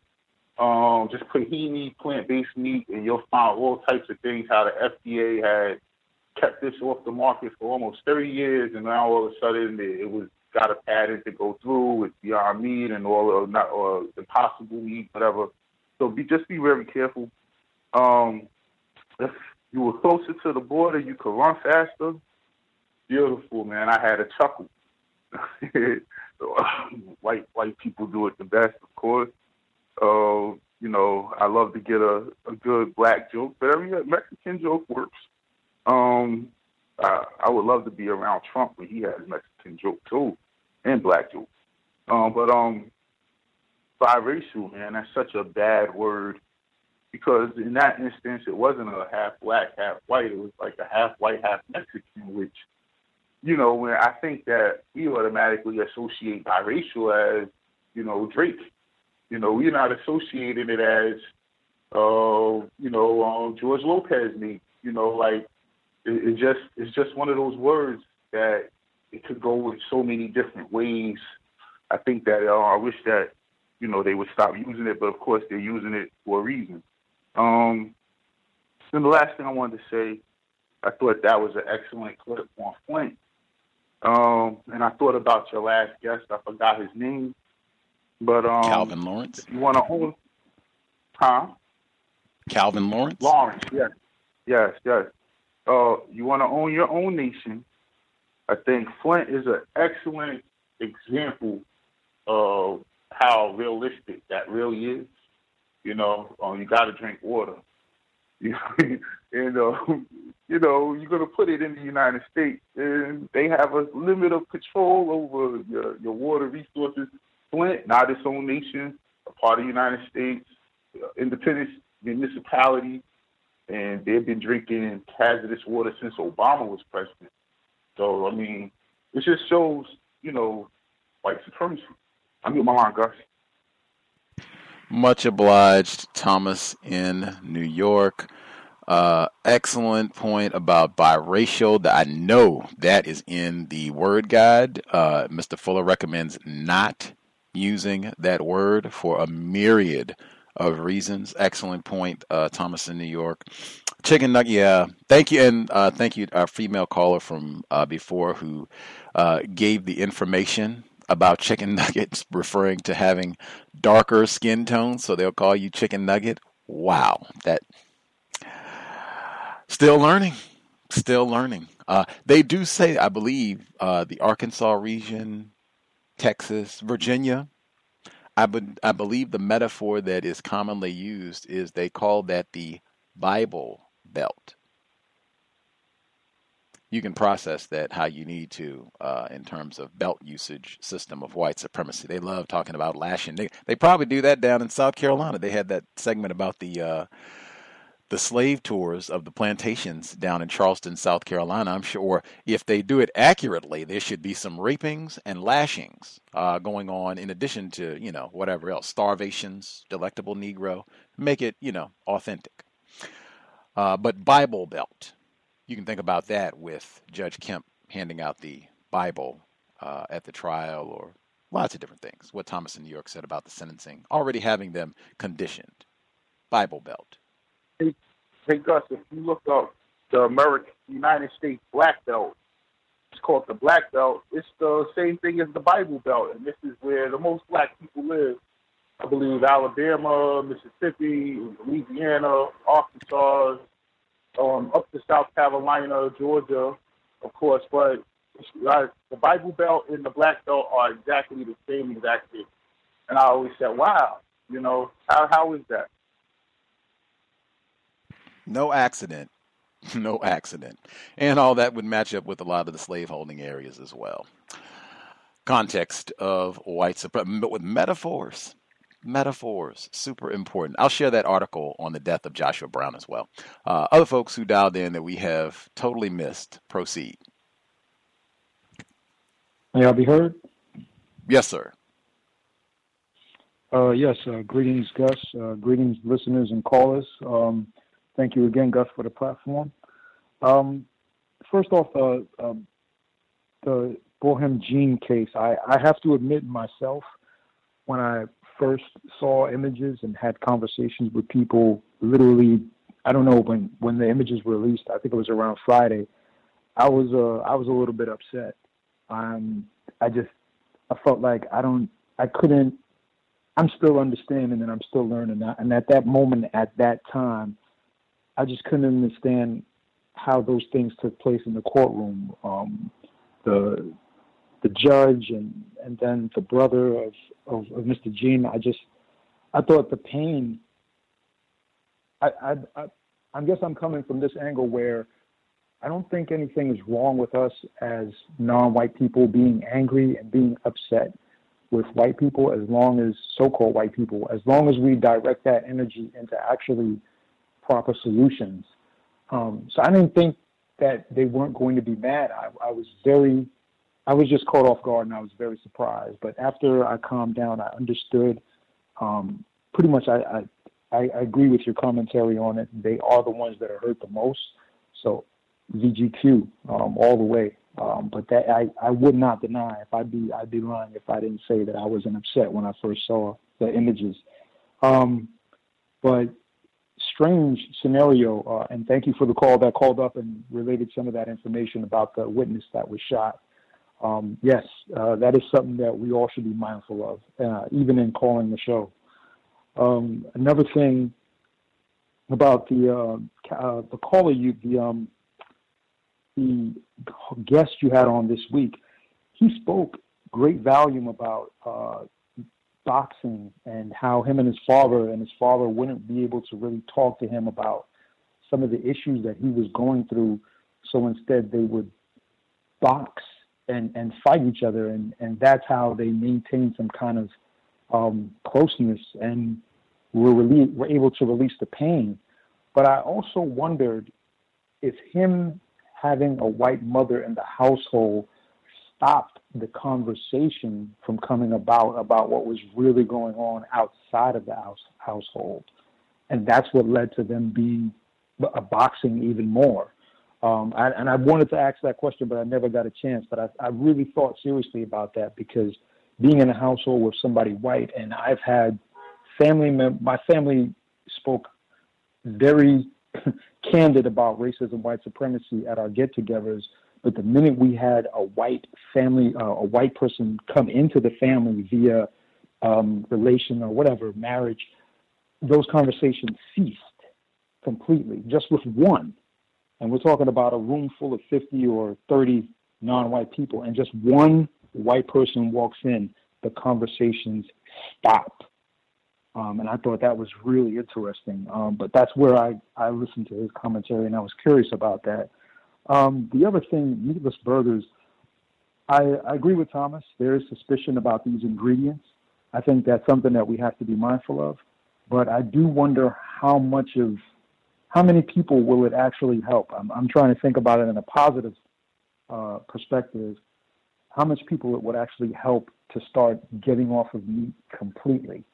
Um, I, I, think in some aspects it, it, it may do that. Uh, I don't know how the percentage would be, but I'm hoping that that is something that will occur. Um, and for myself, I'm working myself. I've been um, I haven't had any meat all week. Uh, actually, I take that back. I've I've had some meat once this week, but I've been pretty diligent. Tonight I had a, a full vegetarian meal, um, almonds and peanuts and uh, kale and basically a healthy dish. And one of the things I will notice as I cook this for my um, my, my son as well is that immediately after we finished eating this vegetarian dish, he drank water a little bit more and he immediately went to the bathroom. And it's uh, myself included. And I noticed the difference between eating meat and dairy, where if we have something like that, we tend to feel like falling asleep right after the meal, which I think is very, very interesting. But um, I'm just trying to make the transition bit by bit um, into vegan. I've I've been pretty good this week. Like I said, I had one slip up, but I'm um, still trying to stay on task. Um, thank you for your time and energy, and peace. Much obliged, sir. Thank you for sharing. Uh, I wouldn't even call it a slip up. I think that might be a metaphor. But even even if it wasn't a metaphor, it is. Uh, I wouldn't call it a slip up. Just you know, that was the day that you had some meat. That's that. Uh, if you're you're on your uh, transition, that's what you said. You're working, and and you named all the great stuff that you ate for dinner today. Fantastic. I think uh, everybody being gentle. I did not make that transition uh, in one day. I don't know too many people who do. I try to enjoy what you eat, long as you enjoyed what you ate and you are satisfied, you're making progress, you feel like you're moving in the correct direction with your eating. Bravo. No slip ups, just progress along the way. Uh, I'm so glad you all mentioned the the processed meats and McDonald's because that is important. McDonald's uh, now picking that up. I don't uh, eat those Beyond Meat burgers and all the different ones that are coming out. Uh, I think I've tried. I have tried. I have tried them, but that is not like a staple part of my diet. I don't even remember the last time that I had one of those burger concoctions. Uh, that is not how I conceptualize being uh, plant based, vegan, vegetarian, whatever you want to talk about. How getting away from processed foods like it might i think the caller mentioned it might be helpful right for some people to uh, transition from if you're eating hot dogs and you know craziness cheetos uh, if you're eating chicken nuggets if you're eating that sort of thing uh, on a regular basis uh, it might be uh, helpful but it's not necessarily you know that good uh, all of that pro- even the processed beyond meat and all that what thomas in new york said who even knows what this is. Like this is not even food. This is a technology. Like who even knows what some? I think they were saying that in the clip too. We don't even know what some of the compounds and things uh, that are in this. You know, impossible. Even the name of it, an impossible burger. like yeah, in a system of racism, white supremacy, I'm going to take you at your word that it is impossible for this to be you. I mean, yeah, I wouldn't be surprised anything that they come out with in terms of science or other data or details five, ten years uh, later. Whole foods, that's what you want to do. The caller mentioned peanuts, kale, almonds, vegetables, whole foods. That's what you want to do, not uh, and I wouldn't want to eat at McDonald's, period. Like I wouldn't care if they had fresh fresh veggies, whatever. I would not be eating at McDonald's. I say that on a regular basis. Minimize eating out, giving racists the opportunity to put food in our mouth. Uh, and uh, I can, what they call it, transparent. Let's see, what did Gus T eat today? I had my smoothie. I've been uh, just binging on smoothies for the summer. I've got so much fresh fruit. Had my smoothie with uh, oat milk, half an orange, a lot of blueberries, a banana, an apple, an Asian pear, hemp seeds, peanut butter, two dates, blackberries, zucchini.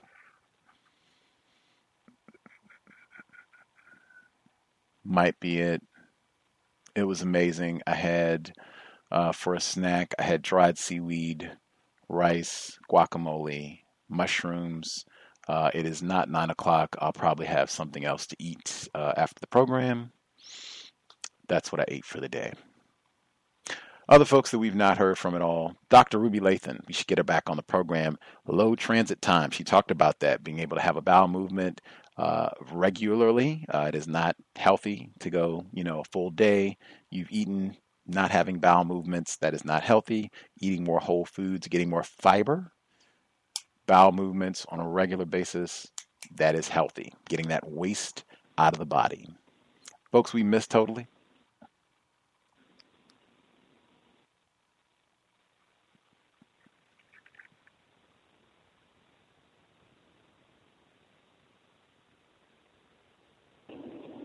Hello. Hello, may I be heard? Greetings, Irie in Louisiana. Just mentioned Louisiana. That's where they filmed Hurry Sundown. I said Diahann Carroll could have been killed down there. Oh, okay. I didn't get a chance to hear um uh about the past. I want to say 20 minutes before I actually connected, and I did catch some of the hot, um headlines. And I'm sorry. Um, well, well, everybody has their time, but I am sorry to hear that Miss Carroll passed away. You know, she she um beautiful like even in her like eldest age. I'm um I really admire her grace in in her early films as well. Um and I I just want to share a couple things. I was really um, hurt by um, people's comments online, as well as um, within conversation about Botham's uh, brother. You know, I I know what it's like to lose a parent, and I know what it's like to lose uh, another relative that's as close as a parent. But I, I, you know, I've never lost anyone from straight murder and and racist murder at that. And I did advocate for on his behalf. I said, you know, um, who are you to say how anyone copes with any type of loss? Um, how about that? I said, and I think the principle of, you know, Christianity, whether, you know, we agree with it or not, but I do believe the principles of Christianity is to uh, let go of anger against someone who has um, wronged you or trespassed against you. That's a part of the Our Father, and, and you know, forgive those as we blah blah blah. I can't remember it right now, but you know, people that said Our Father know, and that's the whole principle more godlike. It's not him you should be mad at. You should be mad at the racist people and the racist agenda that uh, basically let Miss Guyger, you know, feel and, and act on a faith that she could murder uh, a non-white person in the first place. Um, I'm sorry, I'm getting emotional, but um, that I wanted to share with Mr. DC that I did listen to um, a podcast a couple of weeks ago, and um, you know, it's a nature report, like you know, with the chemtrails. Well, you know, white supremacists have contaminated our planet so much. Not only is snow on Mount Everest, I'm not snow, plastic on the snow falling on Mount Everest. There's plastic in the soil. They've tested um, these worms called rosy-tipped earthworms and I've seen them, and it's funny because they're actually quite cute, but you know they're abundant in healthy soil, basically. And these rosy-tip worms are growing shorter every year, and the pH of the soil has gone up, which is stifling the growth of certain plants that they've tested. Um, it's tragic anyhow, and I guess one last thing. Um, uh, I'm still thankful for you know the Gift of Fear podcast. Um, before we got to the book, I was proactive and bought some bars for my window um, in my apartment. They weren't properly installed, but they were there. Um, I fixed them up to still deter from entry. Ended up working. Um, somebody tried to get in my kitchen window. I heard it because I was up late, and uh, the bar kept them from trying to pursue it further. So I went ahead, filed a police report, gave the notice to my landlord, who is a white so-called Jewish male and and very cheap and stereotypical of what people say. So I gave them the police report and said, um, it's been time for you to fix my windows, um, and you need to do so now, or I'm going to take it out the rent. And they had some people over to install them fully, and I also went ahead and bought myself some hollow points. So uh, our safety is indeed our own responsibility. And before I get off mute the line, I just want to advocate to people to please, if you know the 10 stops by Mr. Fuller, read them and read them again. And please, them in practice as well as the rest of the code.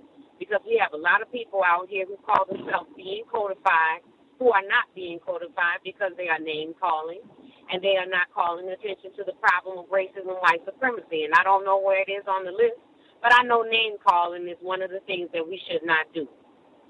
Um, so that is all. I want to thank you for letting me share, and everyone have a good rest of their Saturday night. Much obliged, Irie. Thank you for dialing in. No name calling indeed. Dr. Welsing and Mr. Fuller with emphatically no name calling in unison. Uh, I'm so sorry that you uh, had that uh, attempted break in uh, at your residence. Um, but so thankful if it was Gavin DeBecker or, you know, just listen. Mr. Fuller does say, you know, listen to sometimes the universe, the creator sends messages that are meant just for you. Uh, and sometimes it might be a message about your safety to say, hey, you know, let's secure these windows. This is not safe. Uh, take your safety seriously. We are in a system that is designed to keep non white people, especially black people, unsafe all the time. Didn't they say 10 year old black uh, female beaten up on the bus? Didn't even intervene? Take your safety, safety of people you're responsibly for, responsible for. Uh, you have to make that a priority because no one else will. That is sterling illustration. Imagine if you had ignored that signal about the bars on the window and, you know, where that could have went. Outstanding. And then to follow up police report and to go to the landlord and I won't say demand, but you uh, need to get on your job and repair these windows. My safety is in jeopardy. And taking it out of the rent. Bam, getting things to solving problems. That is counter racism in action, using words to solve problems and listening to those that is exact in my view that is exactly what gavin debecker was talking about in the gift of fear when he said your intuition when you get that signal about the window this is important i need to get this done not ignoring that following the logic whoa this is a problem i am going to take care of this follow that. If there are other things that come up to you that seem like it's a problem, something is, is making you seem suspicious, uh, either if it's a safety concern about your residence or your neighborhood or about a specific person or persons, white or non white, listen to that, investigate, question. There probably is something there. There's a reason you are getting that feeling. Uh, other folks uh, who we've missed totally, if you have a hand up, proceed. May I be heard? Yes, sir. Yes, good evening, Gus. Good evening, callers. Good evening, all participants. I hope everybody's having a constructive evening. Um, I, I kind of missed out on some of the, the broadcast, but I wanted to share or amplify the suspicion of the um, so-called alt protein, um, the Impossible Burgers and Beyond Meat. Actually, like I said, um, an article just came into my attention today um, the article purports that the Impossible Burger tests positive for, pardon my pronunciation, glyphosate is a uh, possible carcinogen.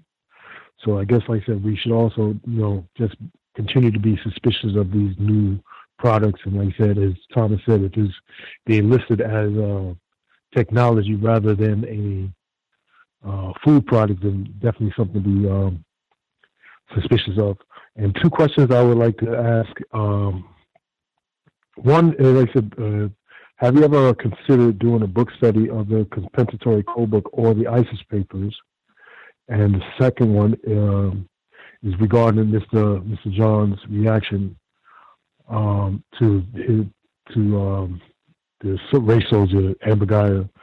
I, I want to know: Do you think, or or any of the listeners think it inaccurate when discussing sharing the views regarding Mr. Jean's display of forgiveness to contrast it to white folks' reaction in a highly highly publicized case when the convicted was black and the victim was white.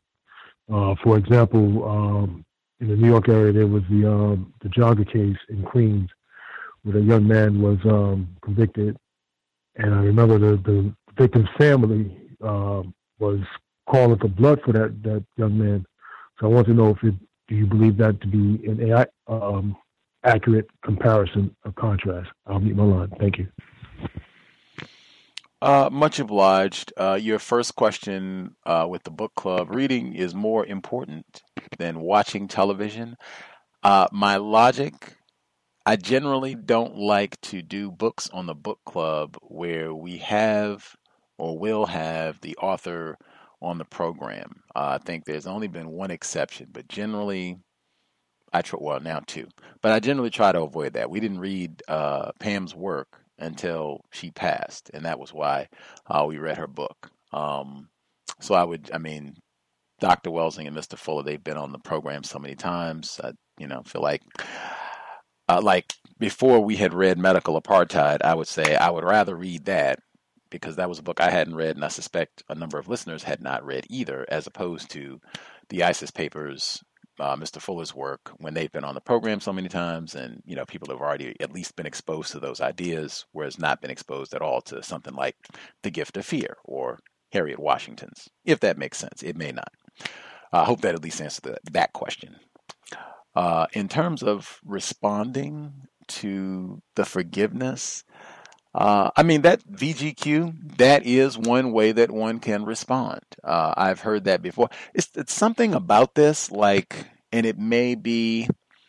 We have a decade now um, of, or I have a decade at least, uh, of doing the cows and doing counter racist work, and so I've seen a lot of these uh, cases where a black person has been terrorized. This was at the White Privilege Conference in 2010. They had a case uh, from South Africa, no less, uh, where it was a black uh, person, this white person killed their family, or at least killed someone, killed the parents, and they ended up, I think, adopting like the child of the people, black people that they killed.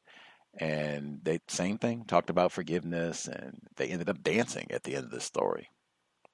I found it repulsive However, once you begin to see patterns, Dr. Welsing talked about that pattern recognition. That's in the ISIS papers. Uh, when you see this same dramatic presentation of black people forgiving white people for all manner of atrocity, and then white people make a big production of this. Like this was, you know, major event at the white privilege conference on the big stage for everybody to come and see. Like most of the workshops, it's just, I mean, so many people there. It'll be 20 people, 30 people. This, you know, you got over a thousand people here to see all about the black people forgiving. The same thing with Botham Jean. There were so many instances or so many events uh, that took place uh, this week. The Elaine, Arkansas massacre alone. You're talking about something where easily a thousand people could have been, a thousand black people could have been killed, probably were killed. And they said this is something people don't even know about. That's what they said in the report. One of the worst massacres where it's not just, oh man, they killed one black person. No, they killed probably a thousand black people, maybe 2,000 black people, and people don't even know about it. They talk about bad shootings and they think Pulse nightclub, where was, I think they said 50 people got killed. That's what or the Las Vegas shooting when they think, oh man, what a shooting. A thousand black people in Elaine, Arkansas, and this is the what they call 100 year anniversary. That got oh yeah, that statue for the niggers. Hmm. But that Botham Jean's brother, man, that no good coon and who is to blame for that? That is white people. That's where I would. I would try any conversation. I'm, the focus, in my view, should come back to the people who are most to blame for all of this. The people who are most to blame for that photo and those images happening in the first place. For those photos and images being reproduced as much as they were uh, this week, as was said by the callers. For Amber Guyger being most responsible for this happening in the first place. All of the attention would go back there. System of racism, white supremacy. That would be my focus because I've I've just it's such a pattern where they do these sort of things. Dylann Roof, South Carolina, they do this all the time to focus on black people forgiving white people. That's not the problem, in my view. Folks we've not heard from at all.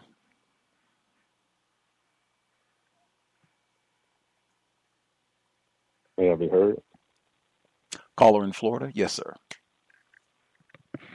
Yes, sir. Thank you very much, sir.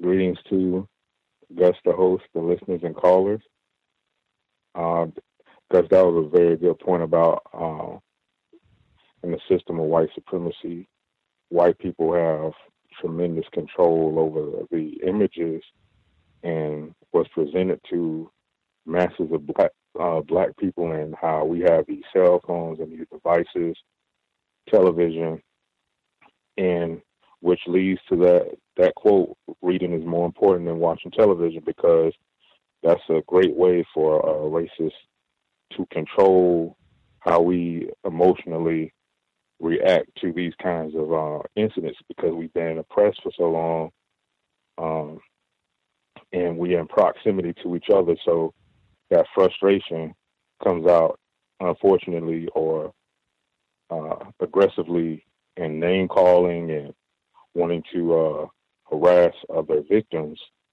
and uh, racists, they definitely have a intellectual understanding of that.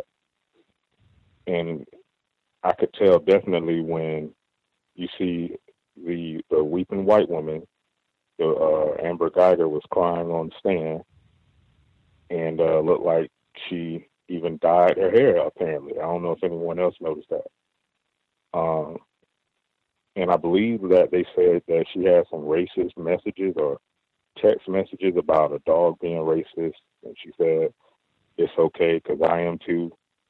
Just like the the bragging and the uh, white supremacist arrogance to put out reports like that, like OC, well, hey, white woman only got ten years and she might not even serve that. Um, to be expected, of course. And then the one with the the the racist jokes like with the chicken nuggets, like I noticed that it's a pattern of name calling like chicken nugget or coconut or Oreo, something brown with a white center. That's what I was thinking of, like something white in the core, or something edible or something like that.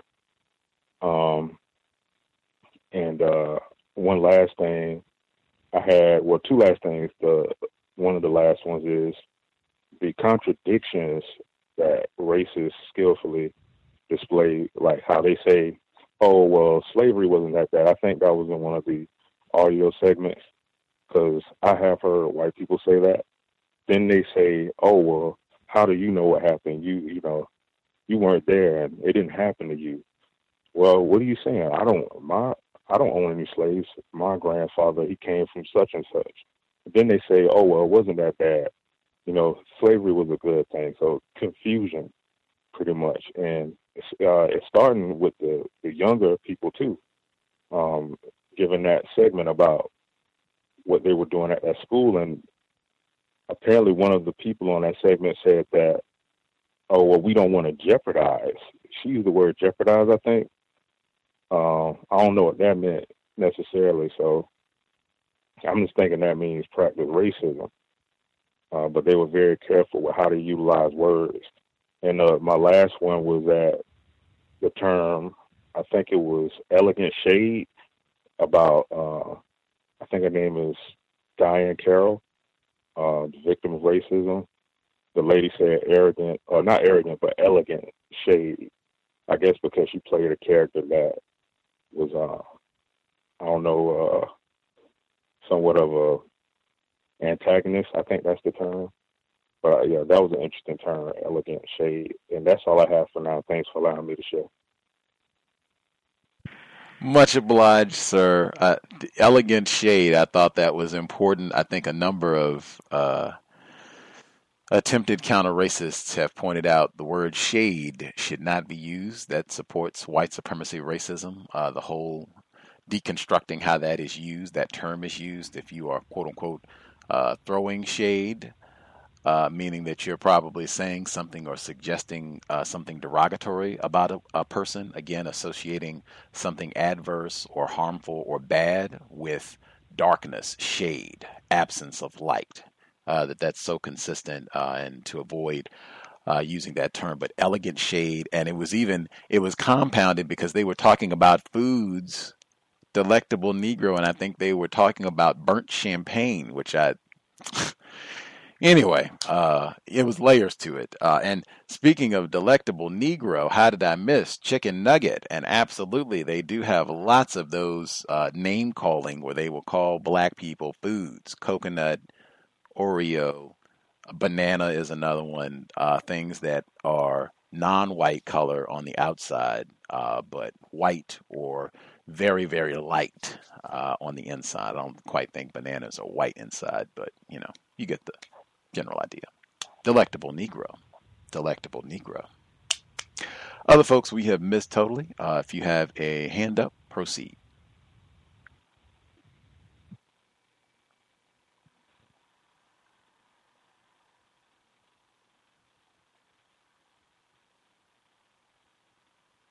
Well, if we got everybody, that is awesome. Uh, if you, oh, um, Whoops, whoops, whoops. Never mind. Never mind. Never mind. Hello. Uh, greetings, Hello? Dr. Yes, ma'am. We can hear you. Oh, I'm sorry. Uh, hi, um, Gus, and uh, the callers and listeners. Um, I just wanted to um, make a comment on the um, the case um, uh, with the uh, the case that was just in the um, news uh, with the verdict, and um, as everybody stated, like I really wasn't, um, you know, I, I was hearing about the case, but I wasn't really following it. Um, but, you know, as it did um, come closer to the verdict, um, I did pay more attention to it. But as um, it's already been stated, um, it's just, it's like, okay, I was just listening to um, another um, another um uh, uh podcast earlier today. And and um it was um some um uh non uh white uh black um people. They they were discussing this case. And was, um like psychologists and um you know they were in that field and different um types of um psychologists and things like that. And he was talking about it from that perspective. And I mean, the response that we that um, we see that it, this is the pattern um, of, of responses that um, uh, that a lot of us have towards um, our victimization. So it's my it's basically it's um, a reaction. Um, react, reacting to um, this uh, post-traumatic um, slave syndrome, and it's just like you know we just um, conditioned to respond in this manner um, to our victimization. So, um, as um, you stated, it, it, should not be a shock that we see um, this reaction um, that we have um, towards, you know, like I said, like I just stated, towards our victimization. it's it's, a, it's, it's always we're gonna forgive our forgive um, you know, the um, you know, the um uh the white supremacists. We're gonna always do that. Um, because it's just a conditioning. It's just a conditioning that we have and and and you know, and like the other caller said, I mean, it's you know, you do somewhat get upset about it because like um you know, and a lot of us, like, we'll, because of the anti uh, blackness, and it's not our fault, you know, this is the conditioning um, a lot of us will forgive, um, you know, um, those that are um, oppressing us, but we can't even forgive like our own family members or you know the ones that's closest to us. Um, we have more problems within our own families, and but we we can forgive everybody else except one another, and it just goes to show you, you know, how bad our condition, you know, how how um we have been taught to um, to um, hate ourselves. And um, uh, they were also discussing how um, the Christianity reinforces that also. The, uh, the religion is um, used as a tool to reinforce our, um, to ensure that we will always side with our uh, oppressors. So, um, like Thomas said, I agree with that. And they were just, like I said, I, on the show that I was just listening to, they were talking about that too.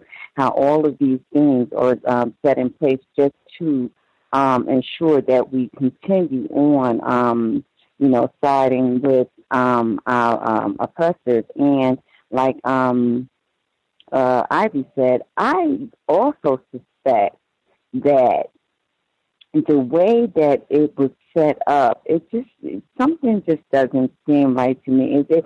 You never know if if if even the brother um, was um, that did the forgiving and things like that. Like you never know if if something was done or said to them to make them force them to have to perform and put on this act to do this, And like um, Ivy was saying, just to deflect from um, taking the focus off of um, Amy.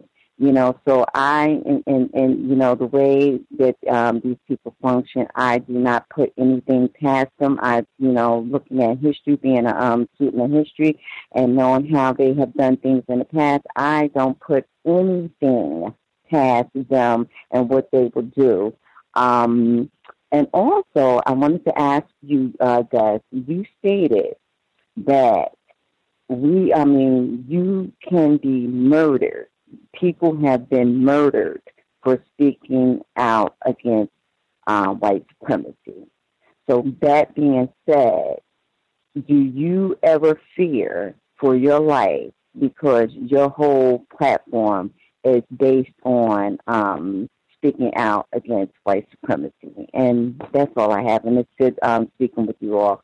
Um, and I hope everybody has a nice evening. Much obliged, uh, Drapetomania. Uh, answer to the question, yes, but I have been threatened uh, with violence and death. I even saved uh, the tweet, and they, yeah. Anyway, uh, so yes, but the whole reason for doing the program in the first place is that if you are a black person, uh, you might be in fear for your life anyway, even if you are not doing context of white supremacy or talking about racism, white supremacy at all. Uh, I think uh, when we had uh, a guest on uh, from Move uh, organization, uh, Ramona Africa, that was two, the summer before Donald Trump and a few days before Sue Africa. Anyway, Ramona Africa, victim of white supremacy, she said that, hey, Tamir Rice was not out selling, you know, Nation of Islam newspapers uh, or counter racist word guides. Uh, and it's tons of other black people. The same thing is true. Uh, certainly, thousand black people in Elaine, Arkansas, and there's too many examples of that. Black people in Flint, Michigan. If we didn't have a system of racism, white supremacy, hey, it would fine, yeah, forget this. I'll go hide and, and just behave and, you know, do well, be like Cory Booker. But that's not, you know, that is not possible. Uh, let's see. Other folks that we didn't get to hear from at all.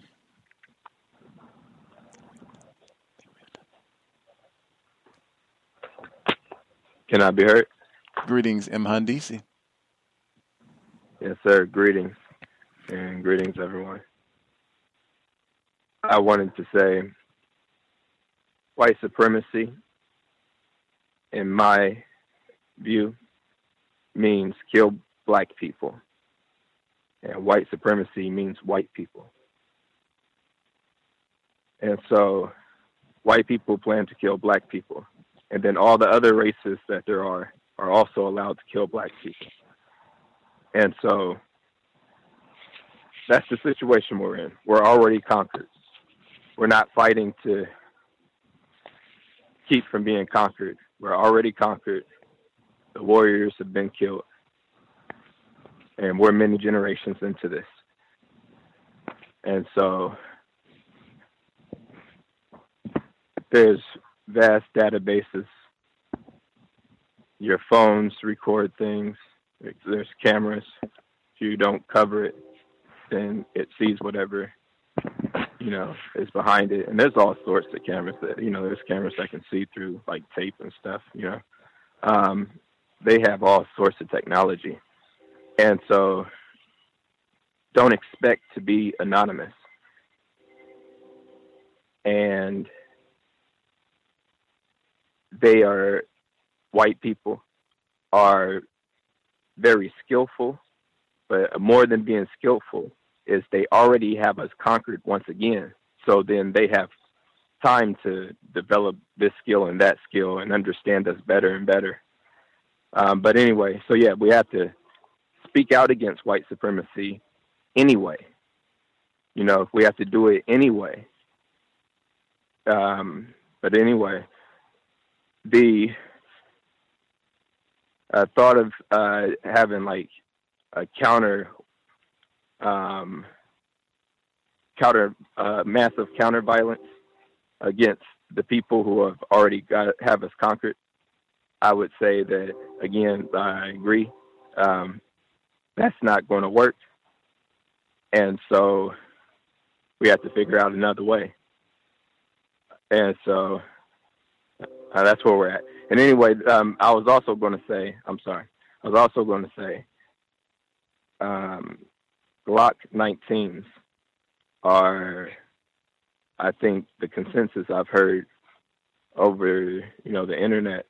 Glock 19 is the gun to purchase for self-defense. Um, where we we are not waging war, but you can at least defend yourself uh, your person. Uh, thank you. Much obliged, uh, M. Uh, other folks we missed totally. Uh, if you have commentary, question you want to share, uh, time is winding down. But if we have folks we missed, proceed. Uh, Gus, can I can I uh, ask Miss Irie a safety question? Uh, we will get your question in. Let me make sure we don't have any folks that we missed out completely. Okay, I just be heard. All right. Uh, yes, sir. Hi, this is the victim out of Brooklyn. I called in a few weeks ago, told you about the yoga. Well, Give- um, Oh, can you just give a, yeah. a quick uh, reminder in case folks were not here a couple weeks ago?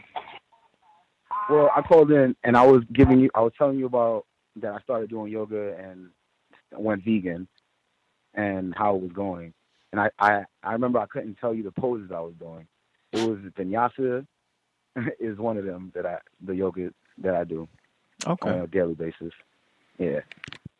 So, well, anyway, I was listening to the um, to I didn't get to to listen to the to the whole beginning of the show. I missed it. But on the case that's going on right now, that's not surprising because from all the years of me watching the news, this is like a pattern over the years of how things usually go. It might not go exactly the way it went where somebody gets convicted, but there's been other people convicted before and you know, it's usually like five years to get out of jail or things change for them. These these cops that do things. So that's that's nothing that's nothing new. And um I've come to another conclusion that if you're doing things to to I wouldn't want to say like well, maybe conscious. Consciously help racism, white supremacy move ahead, then you'll be rewarded in the system that we're living in. And if you're doing anything to not help, then you're probably going to have problems, deaths, anything like that. And another thing is, I have two phones, and I called in on my other phone, and I couldn't get through for some reason. And on this phone, I was able to get through, and I have a feeling I know why, because your your station is probably being recorded, but that's okay because we can't hide anyway. So, um, another thing, if if you're old, older than 30 years old, and you're listening to this program, and you have people that are younger around you, then you need to do your due diligence and speak to them about this program and make them listen if you can, or give them advice if you can, because they need it. They're the people. They're the people who need the most help. And that's it. Thank you. Much obliged. Share counter racist information, constructive information uh, with, especially if you have children. Absolutely, or you're around children, younger folks.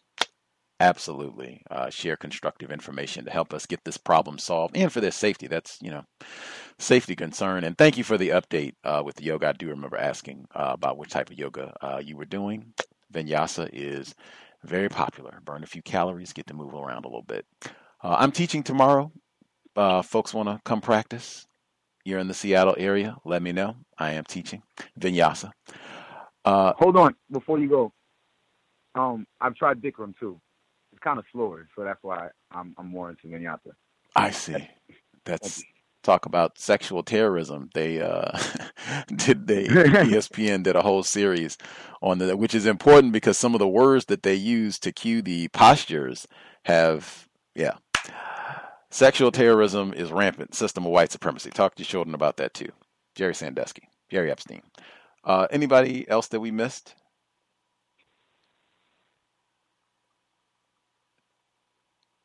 Love it. Retired firefighter, your question, sir. Yes, I, I believe uh, I heard Miss Irie uh, mention about she put bars on her windows. Uh, I'm I'm not against uh, bars on windows, but uh, uh, as far as the question, uh, does she have a means of escape uh, in case of a fire inside of a place of residence?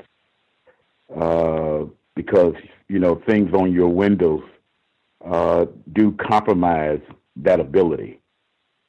so whether she has bars or not, you know you know, kind of like try to figure out a means uh, also for your safety. I mean, I, I understand from the standpoint of burglary, and that is important, very important.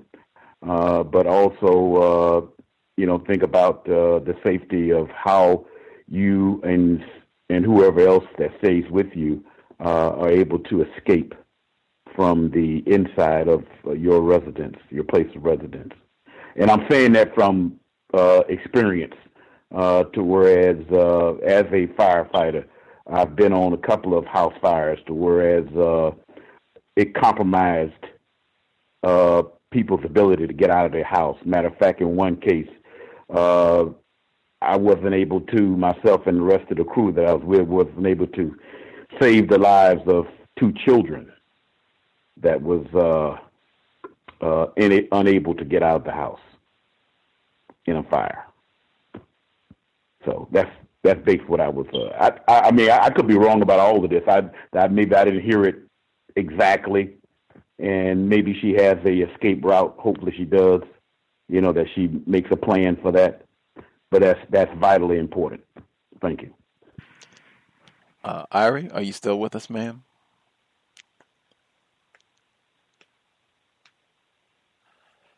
She might not be with us, or might not be in an area where she can respond at the moment. Uh, we Hello? are. Can oh, you hear me? yes, ma'am. Yes, ma'am. I thought I unmuted. Pardon that. So, um, to answer your question, and gratitude for the concern and the oversight. And if there's anybody I'm gonna take advice from about fires or, or safety, I would definitely take advice from you, retired firefighters. So with that said, um, the bars I ended up getting, if you go on Home Depot, they're listed as um, Ideal Security Bravo Kilo 111W Security Window Bar. So the way they were put inside, it's a single bar that basically has a latch attachment that um, is screwed into the um, other window or the opposing window so that way you can extend it or shorten it to allow uh, another window to open fully even or to varying, uh, you know, length. But then it also has a fulcrum like um, arm or what would you call that? Uh, you know, it, it has like an elbow or a, a, what they call it, a ball and socket kind of um, joint that allows the arm to go up all the way Mhm. as well. So if you needed to close that or open that window, you're going to be able to make a quick escape. And then thankfully we're on the ground floor, which in a way makes it easier for us to escape during a fire, but also that's what uh, enticed whoever looked in the window. I realized um, I made a mistake and left a Bluetooth speaker on my kitchen table with the uh, drapes somewhat closed, but not close enough. So when the people came by nosing, based on my logic, I think um, they saw it and wanted to get in. But because the bar was there even a little bit, they couldn't. But now it's in fully, but we can make a quick escape. But again, thank you. And I would recommend people look into these for their home um, as well. Some bars that aren't fully eclipsing a, um, a route out. Thank you very much again. Thank you, ma'am. Okay, that's groovy. Uh, just make sure, because uh, uh, it seems like they have some sort of safety clause on, on them, but just make sure you uh, uh, maintenance them and make sure that they are able to function like the way that you bought them for. Uh, so when a time of real need, that they will be, do what they was, are supposed to do. yeah, that's all. I, that that that I, I can still I still have that in my in my head the the the uh, the tragedy that uh, existed uh, with those two children. Uh, they we were not able to uh, get to them in time. You know, so it's, a, it's just a reminder. You know, with those bars, and we're talking about that's something that took place back in the uh, in the late '80s. So, you know, but uh, I, I'm pretty sure that that type of technology has improved. Uh, and it sounds like from what you were mentioning that it, it is, but just you know, just keep track of it. You know that it's functioning, and uh, everything should be all right. Thank you. Duly noted. I will. Good night. I'm, I'll be my line for good. Thanks. Good night. Much obliged, Irie, and retired firefighter. Uh, take your safety seriously. Make it a precaution. If you don't, anything can happen in a system of racism, white supremacy. Uh, I guess, if anything, don't leave your door unlocked in a system of white supremacy. Uh, that should be another one. I don't know if we have any folks who do that, but make sure you here, here. Uh, have your doors locked uh, at all times. Uh, with that, uh, check the page. I'm trying to see if we can get a broadcast on the Elaine, Arkansas massacre, uh, just because I think, I mean, that would be comparable to Hurricane Katrina uh, and to have something of that magnitude uh, where a lot of people aren't really well informed about it. Uh, I think it would be constructive to invest a little time and energy in that. So check the page for updates, time, broadcast schedule uh, for the coming week. Uh, again, I am teaching yoga tomorrow. If you're in the Seattle area, drop an email. I can give you time, date, I mean, uh, directions, all that. If you want to come take vinyasa yoga, won't be too tough. Much obliged for everyone's time and energy. I hope it was worthy of your Saturday evening. Sobriety would be best under conditions of white terrorism. Let's keep our brain computers working optimally so that we can solve the problem permanently. In addition to being sober, let's be buckled up every time we are in a vehicle, passenger, or driver. Uh, in addition to being buckled in, if you are driving, you are not on the cell phone, just trying to do all the little things that we can to try to stay as safe as possible under extraordinarily unsafe conditions. Creator, we ask that you help us remain patient with other black people victims of white supremacy, we ask that you help us remain patient with ourselves. Remind us to demonstrate the highest levels of black self respect at all times, in all places, each and every time we are in contact with another black person. It has been time. Replace white supremacy with justice immediately. Cow signing out. Thanks all for tuning in. Nigga, you so brainwashed. I'm a victim, brother. Problem. You're a victim. Yeah. I'm a victim of 400 years of conditioning. Shut up. The man has programmed my conditioning. Mm-hmm. Even my conditioning has been conditioned. Okay, round two. Name something that's not boring. A laundry? Ooh, a book club. Computer solitaire, huh? Ah, oh, sorry, we were looking for Chumba Casino. That's right. ChumbaCasino.com has over 100 casino style games. Join today and play for free for your chance to redeem some serious prizes. ChumbaCasino.com. No purchase necessary. Full prohibited by law. 18 plus terms and conditions apply. See website for details.